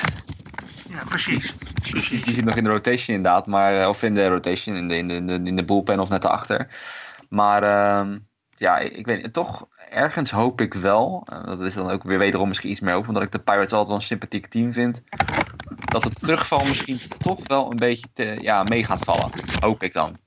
ik bedoel, ja, kijk. Iets, nou ja, daarom hè, met, met Colin Moran, oké, okay, ja, ik weet niet echt heel goed wat ik daarvan moet verwachten eh, op derde honk dan, hè, wat ze terug hebben gekregen van de, ja, van de Astros in de, in de Astros, nou ja, goed, als Jasper het zegt uh, als prospect watcher, dan, dan geloof ik dat hij vorig jaar wel wat gespeeld, geloof ik, maar niet, uh, niet heel veel. Uh, ja, nou ja, daar moet je dan op hopen. En in die, in die rotation, kijk, het is misschien wel ook in die rotation, het zijn misschien niet de grootste namen, maar met een beetje geluk is niemand van die vijf namen echt heel erg slecht. Nee, dat klopt. En, en dat is misschien wel, ja, het, is, het is overal misschien wel net iets beter dan je zou denken. Maar goed, het kan net zo goed, vooral als er eenmaal wat blessures vallen of iets dergelijks, dan is het team natuurlijk wel veel kwetsbaarder uh, dan de andere teams, bijvoorbeeld de Brewers. Om maar een voorbeeld te noemen. Dus in dat opzicht is een terugval niet, uh, niet heel erg gek. Een paar dingen om in de gaten te houden bij de Pirates natuurlijk. Uh, ten eerste gaan ze, gaan ze uitverkopen. Gaan ze proberen om de, de veteranen in de picture te spelen, zodat ze die kunnen uitverkopen. En daarmee, dus, en daarmee dus ruimte maken voor even een paar namen die in de gaten gehouden moeten worden als je het over minor league call-ups hebt. Austin Meadows, heel slecht seizoen vorig jaar. Vergeleken met, uh, met Mike Trout in het verleden qua potentie. Maar uh, echt een bedroevend AAA-seizoen vorig seizoen. Maar is pas bijna 23. Dus die, die zou eh, op een gegeven moment de sprong kunnen maken naar de majors. Tyler Glasnow uh, stond heel goed te gooien in, uh, in spring training. Ja, die lijkt inderdaad wel uh, na vorig seizoen een streep onder dat seizoen gezet te hebben. En een stap voorwaarts Absoluut. te gaan nemen. Ik maak me een klein beetje zorgen over. Dat heb ik tegen jullie al gezegd toen, terwijl we niet zaten op te nemen een aantal weken geleden. Dat hij ineens veel harder gooit dan normaal. En meestal als spelers in spring training ineens 4, 5 mijl per uur harder gooien dan vroeger. Dan is dat meestal een voorbode dat de boel gaat knappen binnenkort. Maar ja, stond echt heel sterk te gooien. Uh, Nick Kingham is ook zo'n werper die in de gaten gehouden moet worden. Die kan ook uh, wel eens een keer een sprongetje gaan maken in de loop van dit jaar. Mitch Keller, als hij heel goed rijdt in Double A. Nou, anders dan wordt het volgend jaar, maar ook dat is een goede werper. Uh, en dan heb je inderdaad nog jongens als uh, Neverauskas en die gasten die al tegen de majors aanzitten. Maar als de Pirates ruimte weten te maken voor dit soort jongens, dan kan het ineens wel gewoon een heel leuk team om te bekijken worden. Want dan komen ineens de talenten naar boven drijven. Ja, ja want die hebben ze dan inderdaad wel. Daar heb je wel gelijk in. Zeker die jongens die als eerste noemde, Austin Meadows en uh, Tyler Glass. Nou, dat zijn wel echt jongens waar, waar iedereen naar uitkijkt, ook binnen de divisie. Weet ik dat daar gewoon best wel angst voor is van als die komen, dan is het team zo binnen de kortste keren weer terug. Ja, en als ze een beetje op niveau kunnen komen weer. Want dat was het probleem met Meadows, die gewoon vorig jaar echt niet goed was. Nee, maar nou werd hij wel altijd precies wat je al zei. Hij werd altijd een beetje tegen de, de Mike Trout lat aangelegd. En dat is nou niet bepaald uh, de meest simpele lat om, te, om overheen nee. te springen. Nee, zeker, zeker. Ja, dat, ja, dat ben ik met je eens. Ja.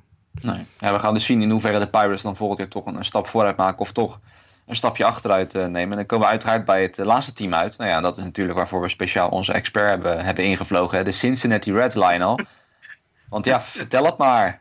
Wat, uh, wat kunnen we ervan gaan verwachten? Nou ja, laten we vooropstellen dat het fijn is dat er eindelijk een, een keuze is gemaakt. Hè. Kijk, de, de Reds leken een beetje te blijven steken in een uh, eeuwigdurende loop van uh, rebuilden. Waarbij vorig jaar, 2017, zelfs gewoon de spelers die ooit binnen waren gehaald als het begin van de rebuild, inmiddels weer in de uitverkoop werden gezet om een nieuwe rebuild te starten. Hè. Ik heb het dan bijvoorbeeld over Adam Duval, die uiteindelijk niet weg is gegaan. En nog wat van dat soort jongens. Dat, dat waren eigenlijk de bouwstenen voor het nieuwe team. Maar dat was gigantisch mislukt.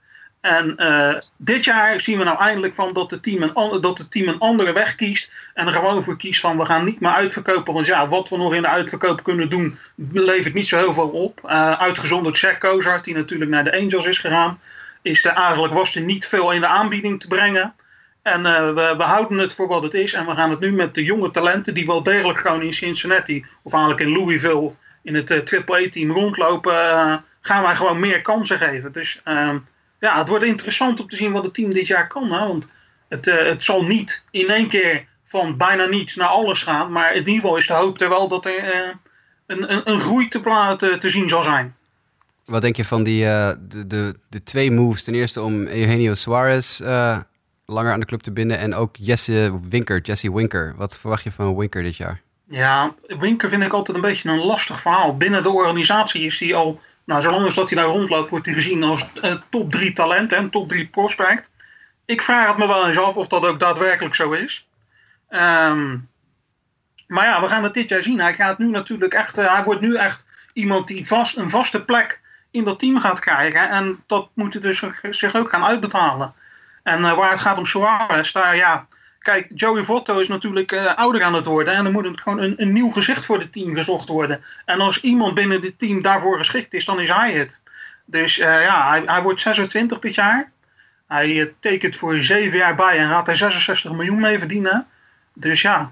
Maar wat daar wel weer het nadeel van is. Want dat, dat is dan wel een punt. Kijk, dan wil je natuurlijk een team gaan opbouwen rond doorstromende talenten. Maar het, het vastleggen van Suarez zit misschien je grootste talent wel direct dwars. Hè? Want Nick Senzel, die eigenlijk op het derde honk moet gaan spelen, heeft nu de komende zeven jaar eigenlijk geen plek op het derde honk op deze manier. Dus daar moet nu weer een andere oplossing voor gezocht worden. En dat is dan wel weer opvallend als je dan ziet de keuze die gemaakt wordt om met de jonge jongens die omhoog komen uit de, uit de minor league eh, te gaan spelen, dat die dan eh, uiteindelijk geen plaats gaan krijgen hierdoor. Maar er is toch, er is toch geen, geen universum waarin Suarez uh, Senzel gaat blokkeren? Want Senzel is een van de allerbeste dat slagmensen in de hele minor league. Dat lijkt mij ook. Maar zoals ik het op dit moment begrijp, wordt daar binnen de Reds toch wel anders over gedacht. Suarez moet een, het, het, gezicht van het team gaan worden. En voor Senzel wordt een alternatieve oplossing gezocht. Wat ik heel opvallend vind zelf. Schuiven ze Suarez dan niet gewoon naar een andere positie? Ja, dat zou ik ook zeggen. Maar zo, zoals het er nu uitziet, gaan ze dat dus juist met Senzel doen. Die gaat in ieder geval dit jaar, als hij, hij zal gedurende dit jaar zal hij zijn, zijn minuten gaan maken. Ergens halverwege 2018 verwacht ik. En dan zal hij toch in, in ieder geval de komende periode op een andere plek dan op het derde honk gaan staan. Nou, ik zit uh, hoofdschuddend voor mijn laptop hier. Ja, ik ben, het, nee, ik ben het absoluut met je eens. Kijk, wat, wat natuurlijk wel zo is. Uh, uh, onze vriend van de show, Scooter, show, Scooter Jeanette, heeft natuurlijk zijn, uh, zijn plek verworven afgelopen jaar. Maar het is maar af te wachten of dat niet, wat ik nog altijd denk, gewoon een, een toevalligheid was. Dat vorig jaar alles mee zat. En ja. dat dat komend jaar wel eens tegen kan vallen. Nou, dan komt in één keer de tweede hond komt vrij. En dan wordt het toch gelijk een heel ander verhaal. Want Suarez is natuurlijk ook echt korte stop. Dus die zou ook best wel naar tweede honk, op tweede honk uit de voeten Absoluut, kunnen. Absoluut, geen probleem. Ja, dat lijkt me meer in de lijn der verwachting. Eén één vraag nog. Ik zag dat John Farrell afgelopen week werd uh, gecontracteerd, de voormalige Red Sox coach als scout. Is dat mogelijk ook een manager voor de toekomst van de Cincinnati Reds? Dat zou absoluut kunnen. Dat, uh, ik denk niet dat dat nu aan de orde is, maar daar zit absoluut natuurlijk wel een gedachte achter om zoiets te gaan doen. Dat, dat, dat zou mij niet verbazen in ieder geval. Vond het een opvallende move namelijk. ja, ja, nee, zeker, zeker, ja. Hey Lionel, rotation. Rotation, ja. Um, onze rotation. Uh, uh, nou ja, waar ik het meest naar uitkijk is eigenlijk de man die op 4 staat bij ons natuurlijk Luis Castillo. Dat is dit jaar natuurlijk de attractie binnen Cincinnati. Maar uh, wat verder, ja, De Stefani, Homer Bailey, Brandon Finnegan, Sal Romano. Een beetje dezelfde naam als vorig jaar. Er is natuurlijk niet heel veel veranderd op dat, op dat gebied. Er zijn wel nee. wat armen gekocht, maar dat zijn ja, bullpen jongens hè. Ja, uh, Bailey natuurlijk komt terug van een blessure. Ja. Uh, Finnegan is ook uh, altijd twijfelachtig. Hij is ook ja, De Sclafani is questionable. Ja, ja, zit ook met een probleem nu al. Hij is nu al geblesseerd, dus ja. Allebei trouwens, Finnegan en Desclafani zijn allebei twijfelachtig voor opening day met een oblique strain en een bicep strain. Klopt. Dus die zijn allebei niet, niet fit. Um, ik, ik loop even een klein beetje vooruit al op de, op de zaken, want we moeten natuurlijk ook weer breakout players gaan kiezen. Die van mij zitten bij de Reds, denk ik. Ja? Ik denk dat ik uh, Luis Castillo wordt mijn. Uh, die was natuurlijk vorig jaar al een klein beetje heeft laten zien wat hij kan. Maar ik denk dat hij in de, in de NL Central echt wel eens kan, echt kan doorbreken. En als het Castillo niet wordt, dan wordt het Tyler Mali. Ja. Die heb ik ook heel hoog zitten. Ja, ik heb wel Tyler Mali zal uiteindelijk. Ik dacht dat hij van nature al dit jaar een plek in de rotation zou, zou krijgen. Maar ja, met al die, al die kwetsbare armen zal het ja, eigenlijk erop neerkomen dat hij die ook uiteindelijk krijgt, die plek. Dus uh, ga er maar vanuit dat dat gewoon uh, een van de rotation spelers wordt. En ik, ja. heb daar ook, ik heb daar absoluut ook hoge verwachtingen van. Ja, ik ben al van Castillo ben ik al fan vanaf het moment dat hij bij de Marlins nog in de minor league zat. En, en ik, wat hij vorig jaar liet zien was al heel erg indrukwekkend. Met ook weer meer dan een strikeout per inning.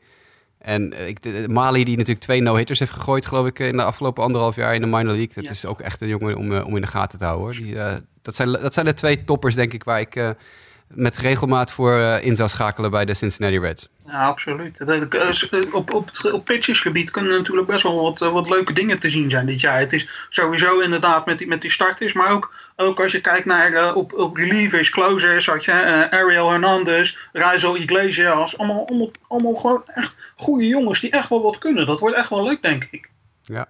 Sneaky goed minor league systeem ook. Ik, uh, we hadden het ook over toen jij uh, bezig was met je preview. En ik had het bij de, de, Prospect Watch van dit jaar ook, bij de, bij de Reds. Sneaky goed minor league systeem. Ja, absoluut. Je hoort er weinig over, maar er zit echt, zit echt veel talent. Ja, en ze hebben nu nog de komende twee, drie jaar nog wat kans om, om uh, hoge draftpacks te grijpen.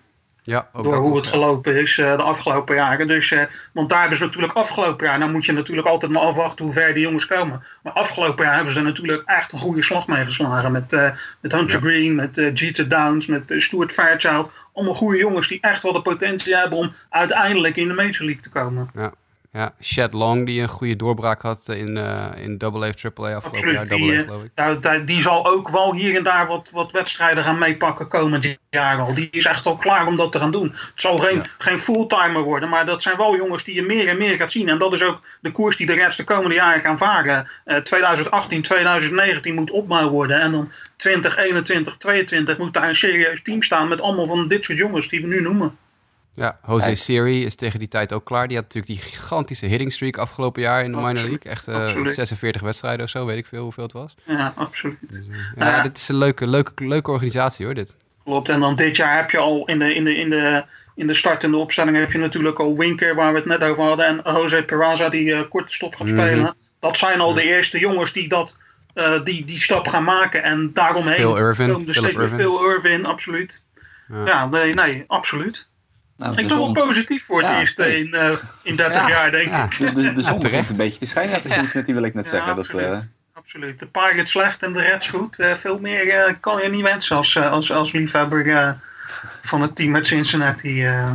Ja, precies. Goed, dat, dat gezegd hebben, laten we dan doorgaan naar de, naar de picks in deze, in deze divisie. Lionel, dan geef ik hem eerst aan jou van 1 tot 5. Wat, eh, wat verwacht je van deze divisie komend seizoen? 1 tot 5. Ehm Cubs op 1.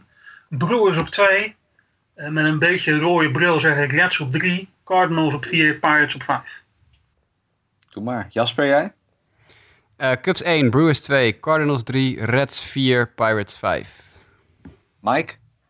Cubs 1, Cardinals 2, Brewers 3. Eh, ik had Pirates op 4 en Reds op 5. En dan zijn de Cardinals zeker ook jouw wildcard, eh Mike? Die zijn mijn wildcard pick, ja, dat Ja, klopt. oké. Milwaukee is mijn wildcard.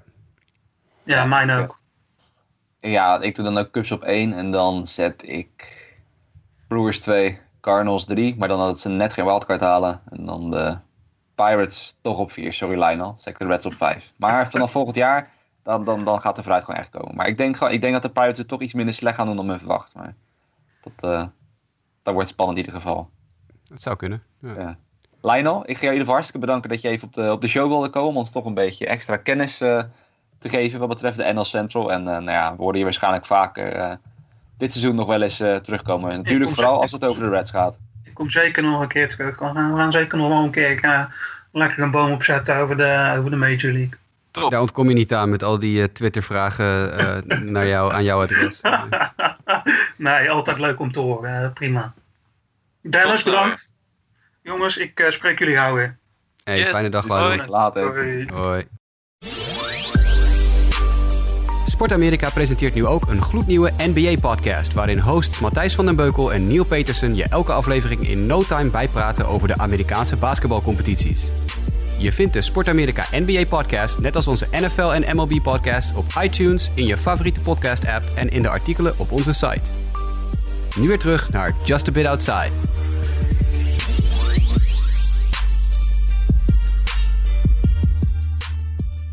En dan naar de derde en laatste divisie van de National League. De National League is de divisie die ja, misschien toch op papier wel de zwakste was vorig jaar. En misschien dat dit jaar nog steeds wel is. Maar goed, ik persoonlijk heb in ieder geval altijd wel een, eh, ja, toch een beetje gevoel bij. Hè? Natuurlijk, want New York Mets zitten hierin.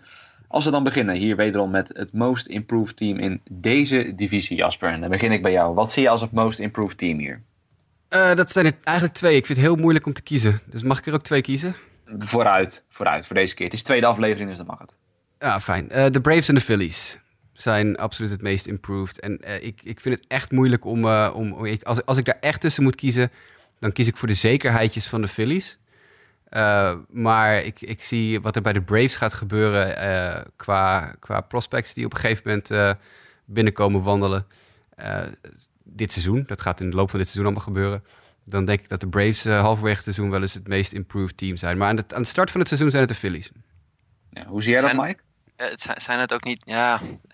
eh, ja, eigenlijk een beetje hetzelfde. Ik vind het lastig om te zeggen of hier echt teams enorm vooruit zijn gegaan afgelopen maanden. Eh, maar goed, dat gaat zo meteen wel blijken. Ik denk, ik ga mee met de Phillies. Phillies most improved. Ja, ik eh, sluit me daar ook bij aan. Ik had de Phillies bijvoorbeeld in mijn in mijn hoofd zitten. Vooral inderdaad wat Jasper zegt, vooral aan het begin van het seizoen. Ik denk dat zij toch wel beter voor de dag komen dan hoe ze vorig jaar voor de dag kwamen. Dus ik, ik zou dan ook gaan voor de Phillies. Maar goed, we beginnen met vooruitblikken op deze divisie. We beginnen natuurlijk bij de topper, de Washington Nationals. Hadden we trouwens ook meteen een mailback vraag voor, eh, Mike. En die zal ik anders wel meteen aan jou doorgeven. Die was van Tim. Die vroeg zich af, voor Washington lijkt het dit jaar alles of niets te worden met Harper's free agency voor de boeg. Hebben ze een plan B of valt het allemaal mee? En zullen ze ook zonder Harper in 2019 of eventueel daarna nog steeds wel een, ja, de National League East kunnen winnen? Of in ieder geval heel erg competitief kunnen zijn? Hoe zie je dat? Ik denk dat gedurende het seizoen zou moeten blijken hoe zij met de toekomst om willen gaan. Ik denk dat de Nationals ongetwijfeld Bryce Harper graag willen houden. Maar of het financieel gaat lukken, eh, betwijfel ik. Ehm, ik denk dat ze een goede core hebben die ook competitief kan zijn na 2019. Zeker ook als je kijkt naar de andere teams in de divisie. Die zullen tijd nodig hebben om, eh, om de Nationals eh, te challengen eh, wat dat betreft. Eh, alleen de vraag is wie gaat de plek van Bryce Harper dan na 2019 innemen. En ik heb niet zo'n glazen bol dat ik nu kan zien wie dat is. Maar misschien dat jullie daar wel een, eh, een licht over Ja. kunnen laten schijnen. Oké, heb ik kijk, wel. daar is hij. Dat wordt eh, Victor Robles. Dat dacht ik al, ja. Ja, dat is de allerbest, een van de allerbeste outfield prospects in de, in de hele Major League. Dus dat is, eh, dat is een makkie. Dat wordt Victor Robles. Maar- Die hebben we dit seizoen al waarschijnlijk gaan zien in de, ma- in de Maar, Majors. maar ga- heeft hij het niveau dan ook al direct wat een Bryce Harper dan nu heeft? Eh, dat zullen we even af moeten wachten. Maar Robles is echt absoluut van, het, eh, Top. van dezelfde prospect status als eh, Harper was toen hij, eh, toen hij uit de minors kwam. Harper was de nummer 1 prospect in baseball en Robles is nu de nummer 2 of 3. Dus dat is, het, het, het ontloopt elkaar bijna niks. Robles is echt een, echt een heel, erg, eh, heel erg goede prospect. Oké. Nou, ik had als Mets fan net een beetje hoop gekregen, maar dit is dan weer een beetje, een beetje jammer om te horen, zeg. Nee, maar inderdaad, Ja, ik kan, er- ik kan er ook niks aan doen. Nee, precies. Nee, dan zit je aan te denken, hè, hoe kunnen ze nou weer? Ze zijn het beste team, hoe kunnen ze dan ineens toch weer met de beste prospect? Ja, maar inderdaad, Victor Robles, ik zie het staan, die lijst inderdaad wordt heel hoog, eh, heel hoog aangeschreven. Maar eh, nou goed, dan, eh, nou ja, je zegt het dus in de toekomst zal moeten blijken, maar dan dit seizoen, eh, Mike, hoe zie je ze voor dit seizoen? Ja, dit denk gewoon- je dat ze steeds gewoon het team zijn wat al makkelijk de divisie gaat winnen? Ja, en ik denk dat dit team ook eh, in de playoffs nog steeds hoge ogen kan gooien. Zo niet eh, heel ver kan gaan komen. Aan de line-up zelf is niet heel veel, veel veranderd. Ze hebben nog steeds eh, eh, Bryce Harper, Anthony Rendon, Ryan Zimmerman, eh, Matt Wieters. Ja, die is dan nog, ook nog steeds. Michael Taylor. Weet je, dat zijn wel de bekende namen die we vorig jaar ook eigenlijk allemaal zagen. Waar hebben ze vooral spelers erbij gehaald? Dat is op de bank geweest. Ze hebben Miguel Montero onder andere gecontracteerd. Eh, Matt Adams, wat ik altijd een beetje een underrated speler vind. Ik ben altijd wel een beetje fan van Matt Adams. En, en, en Matt Reynolds. Eh, die hebben ze van de Mets gekregen. Eh, en verder hebben ze eigenlijk, ja, vorig jaar hebben we het vaak gehad over die bullpen. En daar hebben ze natuurlijk gedurende het seizoen al een paar versterkingen voor in huis gehaald. En die zijn er nog steeds. Eh, Sean Doolittle, Ryan Madsen. In de afgelopen maanden hebben ze er alleen nog bij gehaald Joachim Benoit. Nou, dit is een bewezen MLB-speler die soms wat wisselvallig is. Maar oké, weet je, voor de, voor, de, voor de Nationals en de fase waarin zij als franchise verkeren, denk ik dat het geen verkeerde speler is. En ja, ik ben fan van de rotation. Max Scherzer, Mhm. dat is mijn favoriete werper ongeveer. Eh Gio was vorig seizoen goed. Dan heb je Steven Strasburg. Ja, ik denk dat dat gewoon drie hele goede namen zijn waarmee je in ieder geval deze divisie alleen al zou kunnen winnen. Eh, en Tanner Roark en AJ Cole eh, zijn dan de laatste twee namen die, die de rotation compleet maken. Ja, en eh, natuurlijk de terugkomst van Adam Eaton, eh, die na zware knieblessure weer eh, op de, de weg terug is nu. En ja, misschien niet het begin van het seizoen gelijk mee kan doen, maar die wel natuurlijk ja, dat outfield weer gaat versterken. Ja, Daniel Murphy is geblesseerd, maar dat, dat lijkt wel redelijk vroeg in het seizoen opgeklaard te zijn allemaal. Die heeft een knieblessure, een knieoperatie ondergaan. Ja, ja. gewoon een sterk team in deze Ja, divisie. Gewoon een sterk team. Precies. Ja. En dat moet blijken. Kijk, eh, als je het vergelijkt eh, met, de, met de Cubs en, eh, en de Dodgers. Ja, ik denk dat dit team eh, niet onderdoet voor hun. En ja, de Cubs zijn van die drie wel, voor, wat, mij, wat mij betreft, het meest actief geweest om echt eh, een stap voorwaarts te nemen. En, en dat zie ik hier iets minder in terug in, eh, in wat de Nationals gedaan hebben. Ja. Ja. Ik denk wel dat er, eh, als ze ruimte kunnen maken voor eh, Eric Vedde, Eric Veddy, de werper, dat ze dat dan wel gaan doen. Die jongen is ook wel Major League klaar ongeveer. Die is ook al 25, dus dat mag ook wel onderhand. Eh, als, als AJ Cole niet bevalt, dan zal het vrij snel eh, de bal naar Veddy gaan, denk ik. Ja, maar goed, het is in ieder geval dus duidelijk, eh, en daar zijn we het denk ik allemaal wel over eens, dat voordat naar de picks gaan, in ieder geval dat de Nationals eigenlijk wel, die moeten deze divisie winnen. En als ze die niet winnen, dan, ja, als ze zich moeten schamen, is een tweede. Maar dan is in ieder geval wel iets gigantisch fout gegaan, lijkt mij, of iets heel erg goed gegaan bij een ander team.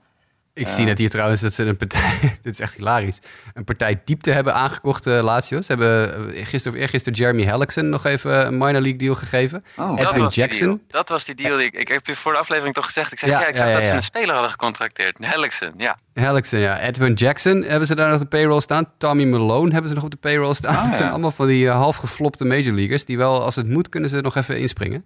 Dus dat is wel, uh, wel eventjes uh, geinig om te zien. Maar sorry, uh, ik onderbrak je, Justin. Ga je. nee, maakt niet uit. Nee, maar goed, misschien om aan te tonen dat zelfs mocht er een werper wegvallen, hebben ze nog wel iets. Oké, okay, het zijn geen wereldspelers, maar nou goed, Hellickson, desnoods als vijfde starter die erin gooien. Het kan, het kan erger. Maar goed, dat gezegd hebben de Nationals dus ja, de, de op- en top favoriet hier. Jasper, nou, jij het net over de Braves, een team wat jij dus, nou ja, waar je best wel positief in ziet qua, qua, qua vooruitgang. Ja. Hoe zie je dat komend seizoen voor je? Ja, ik zie het. Ik ben misschien een beetje te positief, maar ik, uh, ik, ik zie het wel in de, in de Braves. Ik vind het wel leuk. En de NCR altijd supergoed. Ozzy Albies was vorig jaar natuurlijk al fantastisch, de Curaçaoer. Die uh, een heel goed debuutseizoen had en alleen maar beter lijkt te worden. Dus uh, die stond ook weer in springtraining echt te hakken van, die heb ik jou daar. Prachtig om te zien. Dus dat zie ik wel zitten. Freddie Freeman heeft een, natuurlijk een blessure vol seizoen achter de rug vorig jaar. Als die weer fit is, nou, to toen hij vorig jaar aan het begin van het seizoen fit was, stond hij echt buitenaards te slaan. Dus dat is fantastisch om te zien. Nou, heb je Tyler Flowers nog, die een, een wederopstanding lijkt te ondergaan bij de Braves. De enige waar ik totaal echt helemaal niks van begrijp... is dat Nick Markakis nog steeds in het outfield staat bij uh, de Braves. Want daar, ja, dat is gewoon klaar. Dan hebben ze ook nog Johan Camargo. Uh, Dansby Swanson kan natuurlijk niet slechter dan die vorig jaar begonnen is. Dus wie weet kan die een beetje een goede draai eraan geven. Uh, ja, ik, ik, ik, vind het wel, ik vind het wel een leuke starting line-up. Maar het zit, het zit hem bij de Braves vooral, vind ik in uh, de, de, de ongelooflijke hoeveelheid prospects die eraan gaan komen. Want deze naam, jullie hebben hem heel vaak gehoord al... en hij, gaat uh, op een gegeven moment verschijnen. Ronald Acuna. Tegenwoordig uh, gaat hij door het leven als Ronald Acuna Jr., heb ik me laten vertellen. Maar die, die komt eraan. Die wordt natuurlijk aan, aan het eind van springtraining... nog even een paar weken in AAA gestald... zodat zijn service time niet begint te, te, tikken. Maar op een gegeven moment, halverwege of eind april, begin mei of zo... dan, dan zal Acuna naar de Major League komen. En Acuna is de nummer één prospect in baseball. En die gaat dan, als het goed is, natuurlijk gewoon uh, een jongen als Mark Kekis of uh, Preston Tucker uit het outfield uh, verstoten. En dan gaat hij de wereld in vuur en vlam zetten en de Rookie of the Year award winnen. Nou, kijk eens aan. Nou ja, het is sluit, inderdaad wel... Sluit ik mij bij aan, sluit ik mij bij aan. Ja, terwijl het is inderdaad... Terwijl ik had zelf iets toen ik voor het eerst dan naar je line-up keek in die rotation... dat ik niet zo goed wist wat ik er nou echt van moet vinden. Maar inderdaad, als je dan kijkt naar die prospects. En nou goed, ik ben niet alles behalve de prospecten natuurlijk. Daar hebben we jou voor Jasper. Maar als je inderdaad ziet in ieder geval dat ze hier geloof ik wel geteld negen namen wel op een van de lijstjes in de top 100 hebben staan. Ja. Uh, nou ja, waarvan er dan, als ik even snel tel, zes op alle lijsten sowieso in de top 100 staan. Ja, dan zit het met de toekomst goed ook heel veel starting pitching, zie ik. Dus, uh, nou goed, wat dat betreft... Nou, dat is, dat is inderdaad een heel belangrijk punt wat je nu te sprake brengt. Want de starting rotation ja. bestaat nu uit Julio Teheran, Brandon McCarthy, Sean Newcomb, Mike Fultinovich en Scott Casimir. Nou ja, Casimir is natuurlijk op. McCarthy raakt ook honderd keer geblesseerd tijdens het seizoen. Dus die twee plekken zijn al vrij snel, zullen die beschikbaar komen, denk ik, voor andere jongens. Newcomb was vorig jaar bij tijd en wijle heel goed. Is ook pas uh, 24 of zo, dus dat gaat best lekker. Voltinovic was, viel wat tegen vorig jaar, maar toch ook wel talent. Maar stel je voor, er vallen twee of drie namen uit die rotation weg. Dan kunnen ze kiezen uit uh, Luis Gohara, Max Fried, Lucas Sims. als ze een beetje nou ja, pushen, dan kunnen ze Mike Soroka of Colby Allard ook gewoon naar de majors halen als het nodig is. Er is een ongelofelijke hoeveelheid uh, pitching talent dat in de minors zit. Dat is echt absurd. Dus dat is, ja, ik denk zelfs dat de Braves beter af zouden zijn met gewoon die jonge gasten in de rotation te gooien dit jaar. En, uh, en jongens als uh, McCarthy en, uh, en Casimir gewoon lekker met pensioen te sturen. maar nee, dat is, dat, is, dat, dat, is, dat is het hele eiereten. De starting line-up en de pitching rotation ziet er niet heel indrukwekkend uit als je nu kijkt. Maar als je ziet wat er direct achter zit, jongens die meteen in kunnen springen.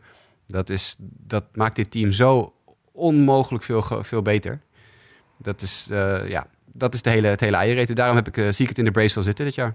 Ja, nou ja, dat is dus inderdaad waarom ik zei dat ik in eerste instantie dacht van, nou ja, moi, niet heel bijzonder. Maar wat je zegt, als je dan een minor league systeem erbij pakt, dan, uh, dan kunnen het nog wel eens hele mooie tijden worden. In ieder geval mooie jaren als alles zich goed ontwikkelt bij de, bij de Atlanta Braves.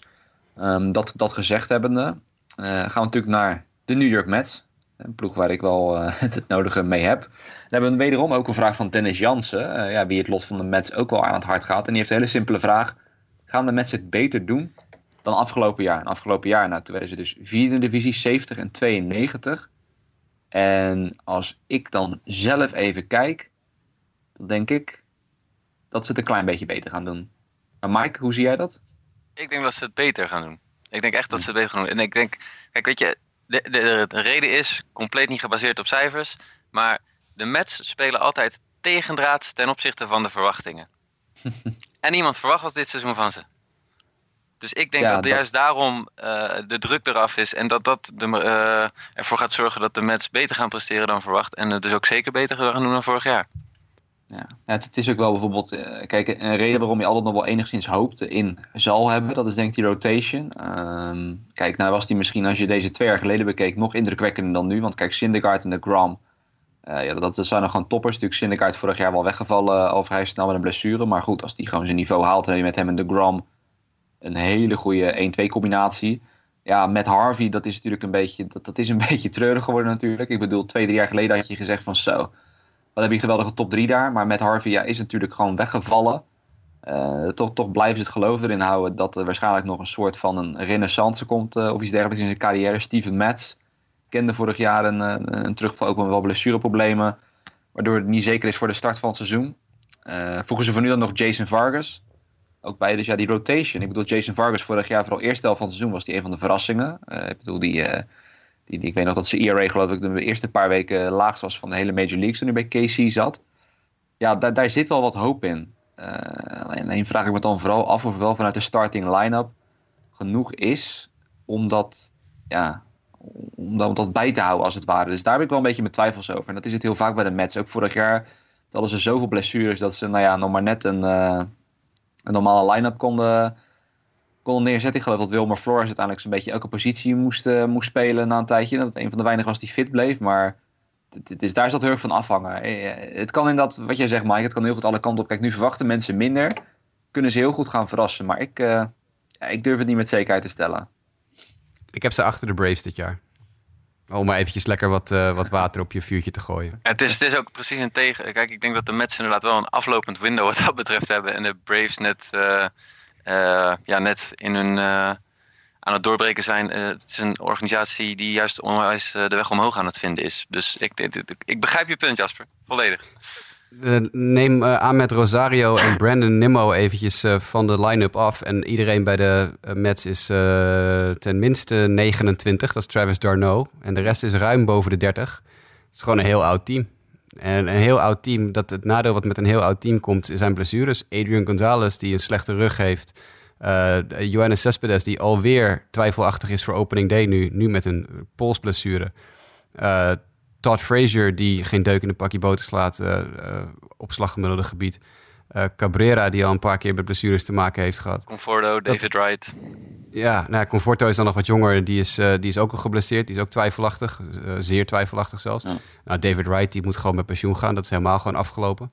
Uh, dus het is gewoon een heel oud team. En, en het, het, nadeel dat met heel oude teams komt, is dat, er, dat het niet zo'n probleem is als je een goede jeugd erachter hebt zitten. Maar dat hebben de Mets ook niet. Ja.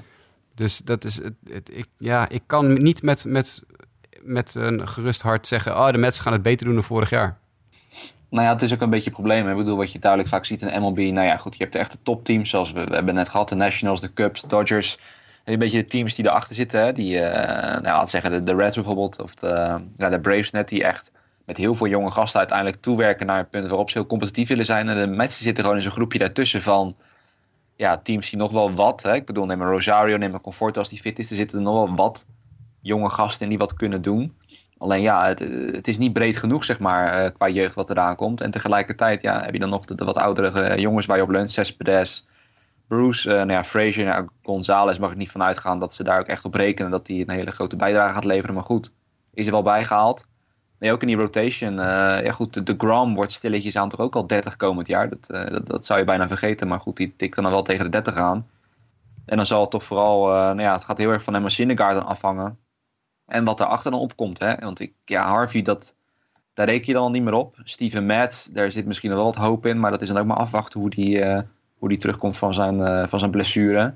Dus ja, kortom, heel veel vraagtekens. En wat je zegt, Jasper, ik denk uh, heel goed. Een, een ouder team, een ouder team dan je zou verwachten. En het, het enige waar ik dan misschien wel wat hoop in heb, is, is dat ik de bullpen niet heel erg slecht eruit vind zien. Als ik er zo naar kijk. Maar dat, uh, nou, daar, zit, daar zit wel wat talent inderdaad. En, en ze hebben een paar goede aankopen gedaan. Hè? Anthony Swarzak vind ik uh, een ja. heel goede heel goede speler. Dus ik verwacht daar ook nog wat van. Ja, dus laat het zo zeggen, Dennis. Uh, ik hoop met je mee dat het wel iets beter zal worden. Maar uh, ja, zo'n zo magisch seizoen als twee, als twee, drie jaar geleden, dat soort dingen, dat, dat, gaan, we niet meer, uh, dat gaan we niet meer krijgen. Helaas, dat, dat verwacht ik niet. En nou ja, goed, een team waar we misschien wel wat meer van kunnen gaan verwachten, is misschien een mooi bruggetje meteen. De Philadelphia Phillies, Jasper. Want we noemen het net aan het begin dus al, we noemen het allemaal als Most Improved Team. ja, waarom eigenlijk? Nou, vooral vanwege de jeugd. Ook in grote mate vorig jaar natuurlijk een aantal jongens gedebuteerd. Die in ieder geval een, jaar lang of een half jaar lang aan de majors hebben mogen ruiken en hebben mogen warm draaien. En die gaan nu een tweede jaar in, of een derde jaar soms al in. Dat, kan, dat kan heel goed gaan uitpakken. Kijk naar een jongen als, uh, als Odubel Herrera. Die, gaat zijn, die heeft drie servicejaren nu achter zich. Hij had een beetje een dipje vorig jaar, maar eindigde toch redelijk sterk. Reese Hoskins heeft een, nou ja, niet eens een half jaar, maar krap, laten we zeggen krap een half jaar servicetijd nu opgebouwd. Die kan laten zien wat hij kan. Nick Williams, hetzelfde verhaal, heeft ook nog geen heel jaar. Michael Franco zit net over de twee jaar heen. Alfaro zit op een half jaar. JP Crawford zit op een maand. Dat zijn allemaal jongens die vorig jaar een beetje hebben warm kunnen draaien. En die dit jaar gewoon met een gerust hart, zeker van hun plekje, want ze zijn allemaal ook gewoon zeker van hun plek, kunnen ze rustig dat, uh, het seizoen ingaan. En als je dan kijkt naar het team met de gemiddelde leeftijd van, nou ja, even kijken, ze hebben alleen Carlos Santana aangekocht, die is 32. En voor de rest is het allemaal 27, 26, 24, 24, 25, 24, 23. Dat is gewoon een heel jong team. En ja, we hebben de laatste paar jaar gezien dat jonge teams over het algemeen in deze Major League, in dit huidige klimaat, heel goed uh, mee kunnen.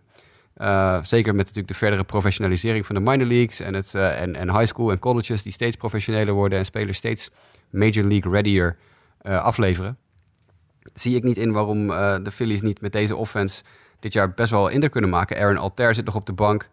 en even een starting rotation waar ook best wel wat leuks in zit met Aaron Nola, met nu Jake Arrieta die als, als anker is toegevoegd aan die, aan die rotation. Vince Velasquez die nou, toch ook alweer zijn derde jaar ingaat in de majors. Dus ook wel weer wat, ja, wat, wat, meer heeft kunnen wennen vorig jaar.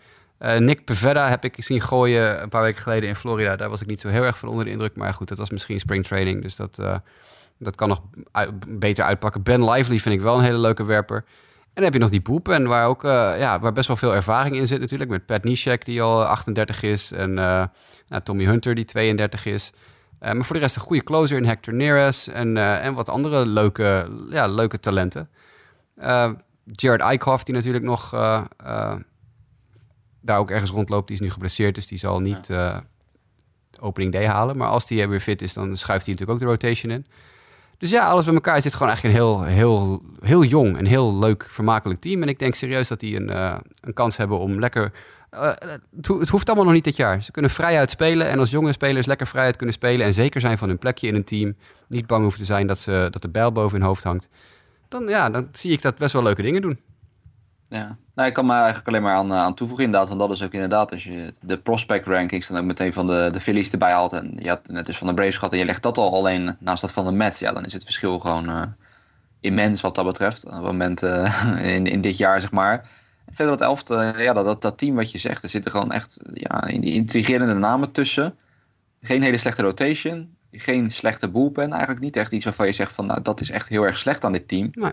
Terwijl we vorig jaar, uh, meen ik nog, terwijl we tijdens een paar podcasts hebben gezegd van echt, wat moeten we met deze Phillies in hemelsnaam aan? Wat moeten we hiermee?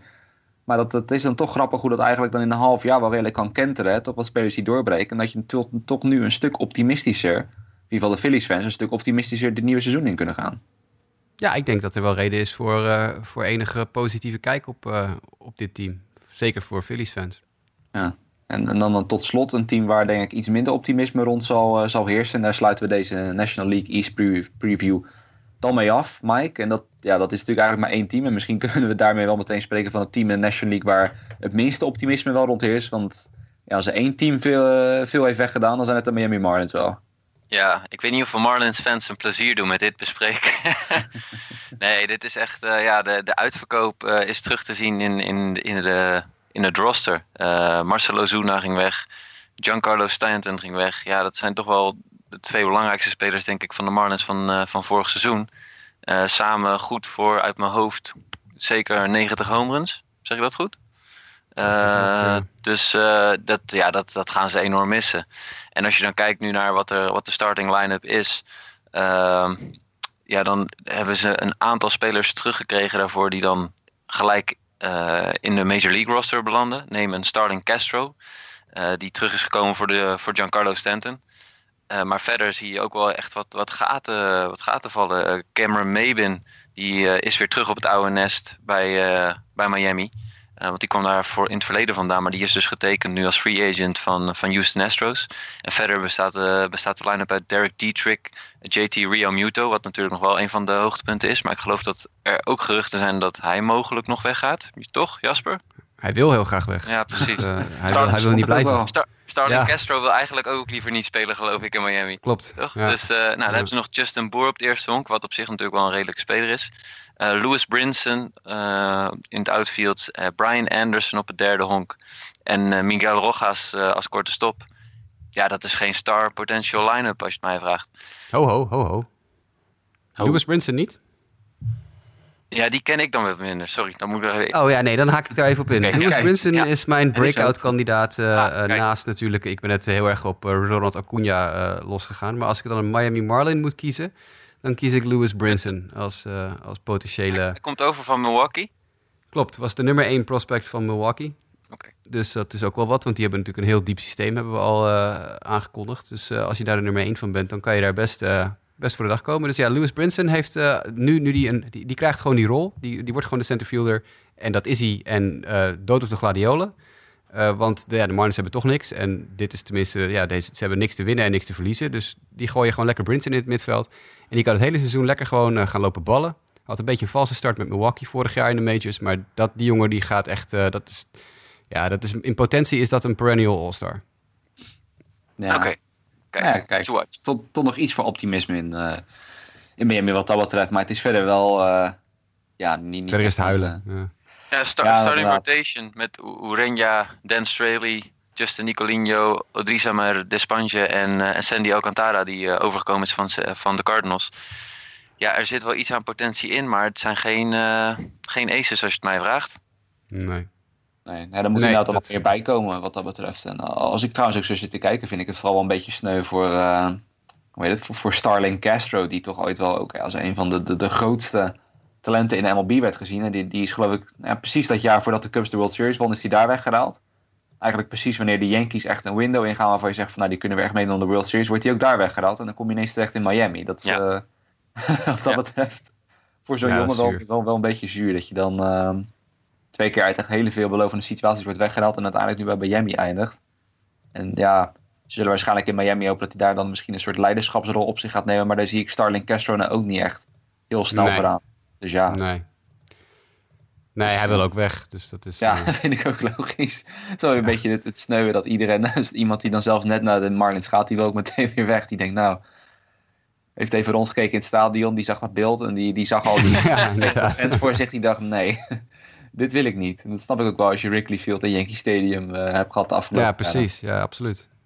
Nee, dat, dat gezegd hebbende, laten we naar het picks gaan. Ik denk dat het, team wat laatste wordt bij ons wel redelijk vaststaat. Uh, daarboven, wat, eh, ja, hoe verwachten we het? Jasper, jou als eerste.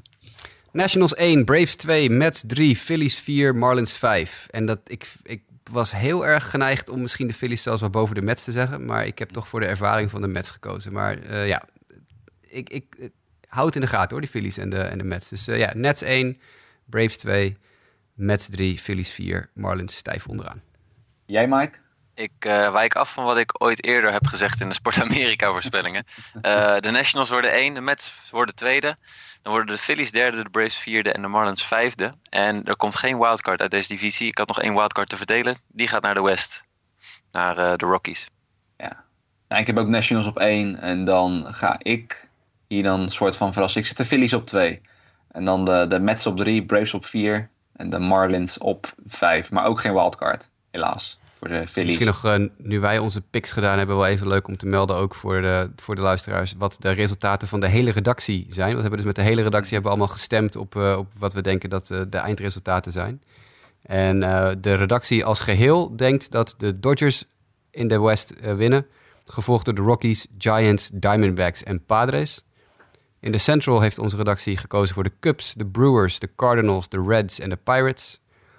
En in de East hebben wij gekozen voor de Nationals, Mets, Braves, Phillies en Marlins. En de wildcards zijn de Brewers en de Rockies. Hm. Ik vind het trouwens ook wel mooi om te zien dat uh, eigenlijk in vrijwel elke divisie, terwijl ik deze uitslagen nu voor me heb, dat iedereen voor de Nationals en Marlins als nummer 1 en 5 is gegaan in de East. Iedereen voor de Dodgers en de Padres als nummer 1 en 5 in de West. Dat in de Central is er dan wel één iemand. En dus ik even zeggen, ja, dat is Nick D'Alessi. Dat is de enige die dan de Cubs niet als eerste had.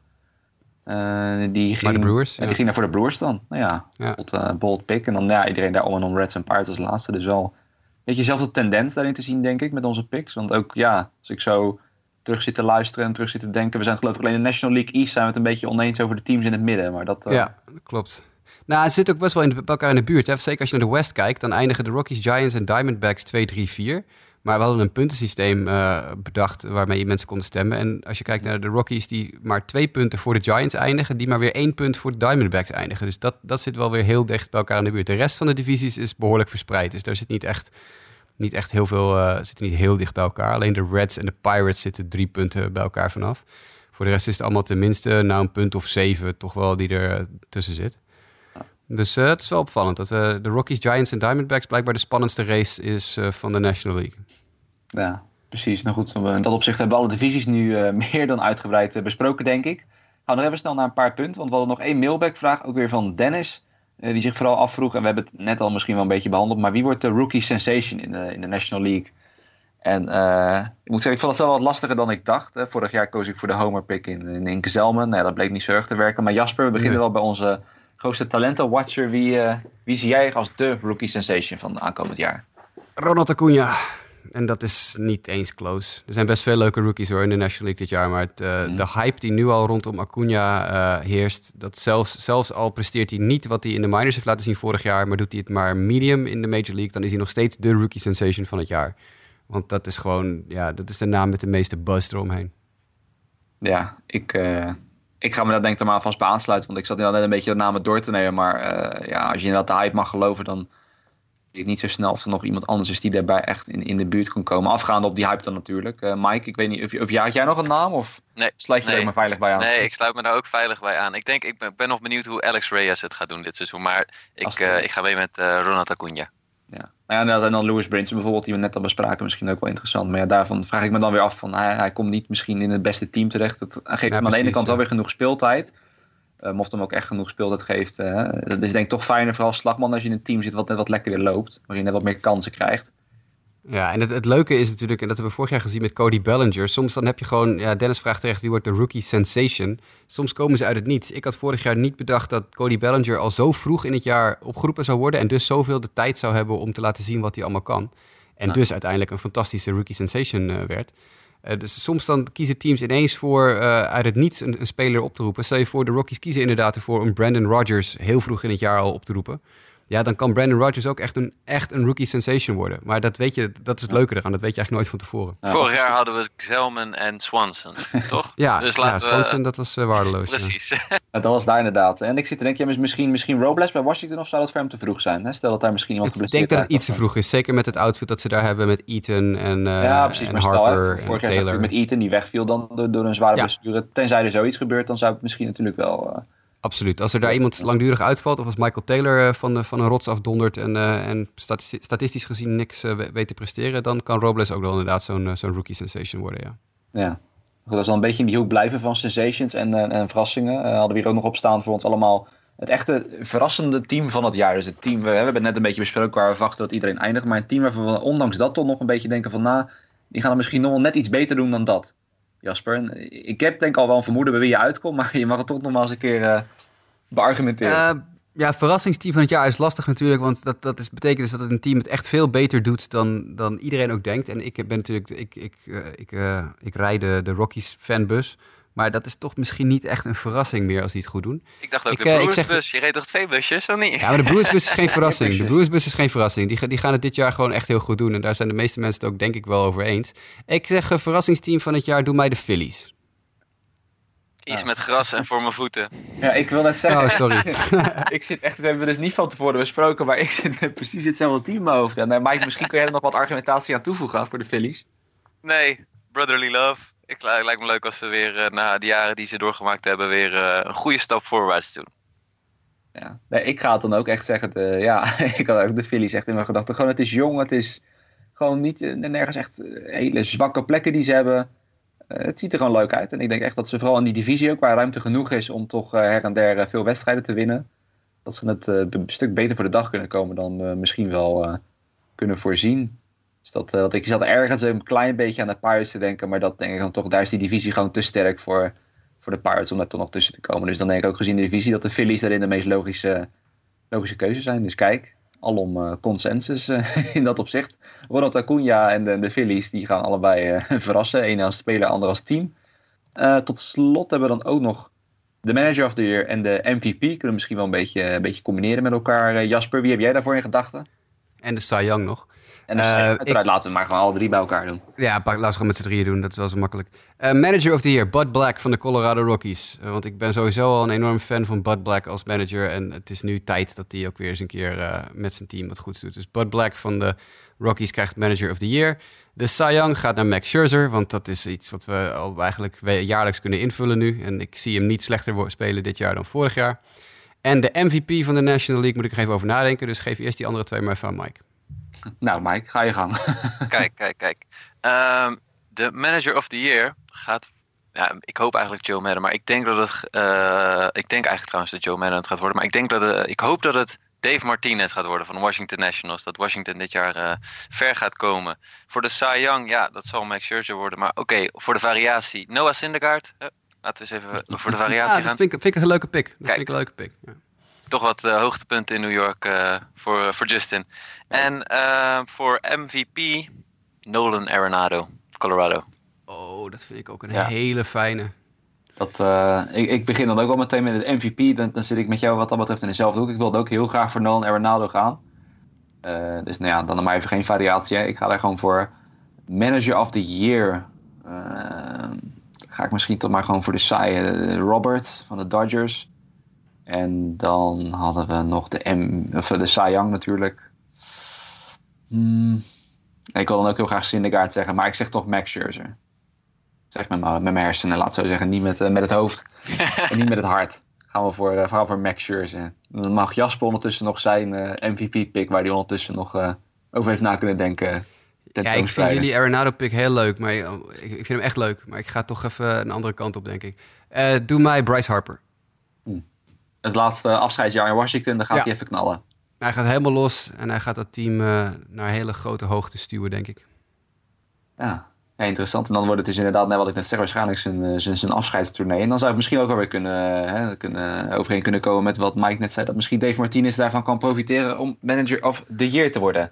Ja. Maar dat uh, moeten we dus allemaal gaan zien. Dat was dus onze National League preview. Uh, ja, het was denk ik iets uitgebreider dan wij hadden voorzien. En misschien de, de, luisteraar ook. Maar ja, je kan gewoon vooral zo aan het begin van het jaar... Er valt er gewoon zoveel te zeggen over wat er allemaal gaat gebeuren. En ik denk dat het ook vooral leuk wordt om gedurende het seizoen nog eens terug te blikken op wat we hier gezegd hebben. Want ondanks dat, ja, ik denk naar al onze eigen meningen alles heel erg logisch lijkt wat we nu allemaal zeggen, zou je toch zien dat halverwege het seizoen de dingen anders liggen. Dus dat is altijd weer heel leuk om, uh, om op terug te kijken. Natuurlijk, mocht je naar aanleiding van deze aflevering, of alvast voor de volgende aflevering, waarin de American League aan bod gaat komen, vragen hebt, kan je deze natuurlijk altijd insturen. Sowieso naar justabitpodcast.gmail.com. Dan ook via Twitter uiteraard naar jwkef, dat ben ik. Mdijk90 voor Mike en Jasper Roos voor uiteraard Jasper. Verder ook natuurlijk via Sportamerika of via facebook.com slash sportamerika. En daarmee sluiten we deze show voor nu af. Jasper bedankt, Mike bedankt. Volgende week zijn we terug met de American League preview en dan gaan we wederom alle drie divisies doornemen. Tot dan!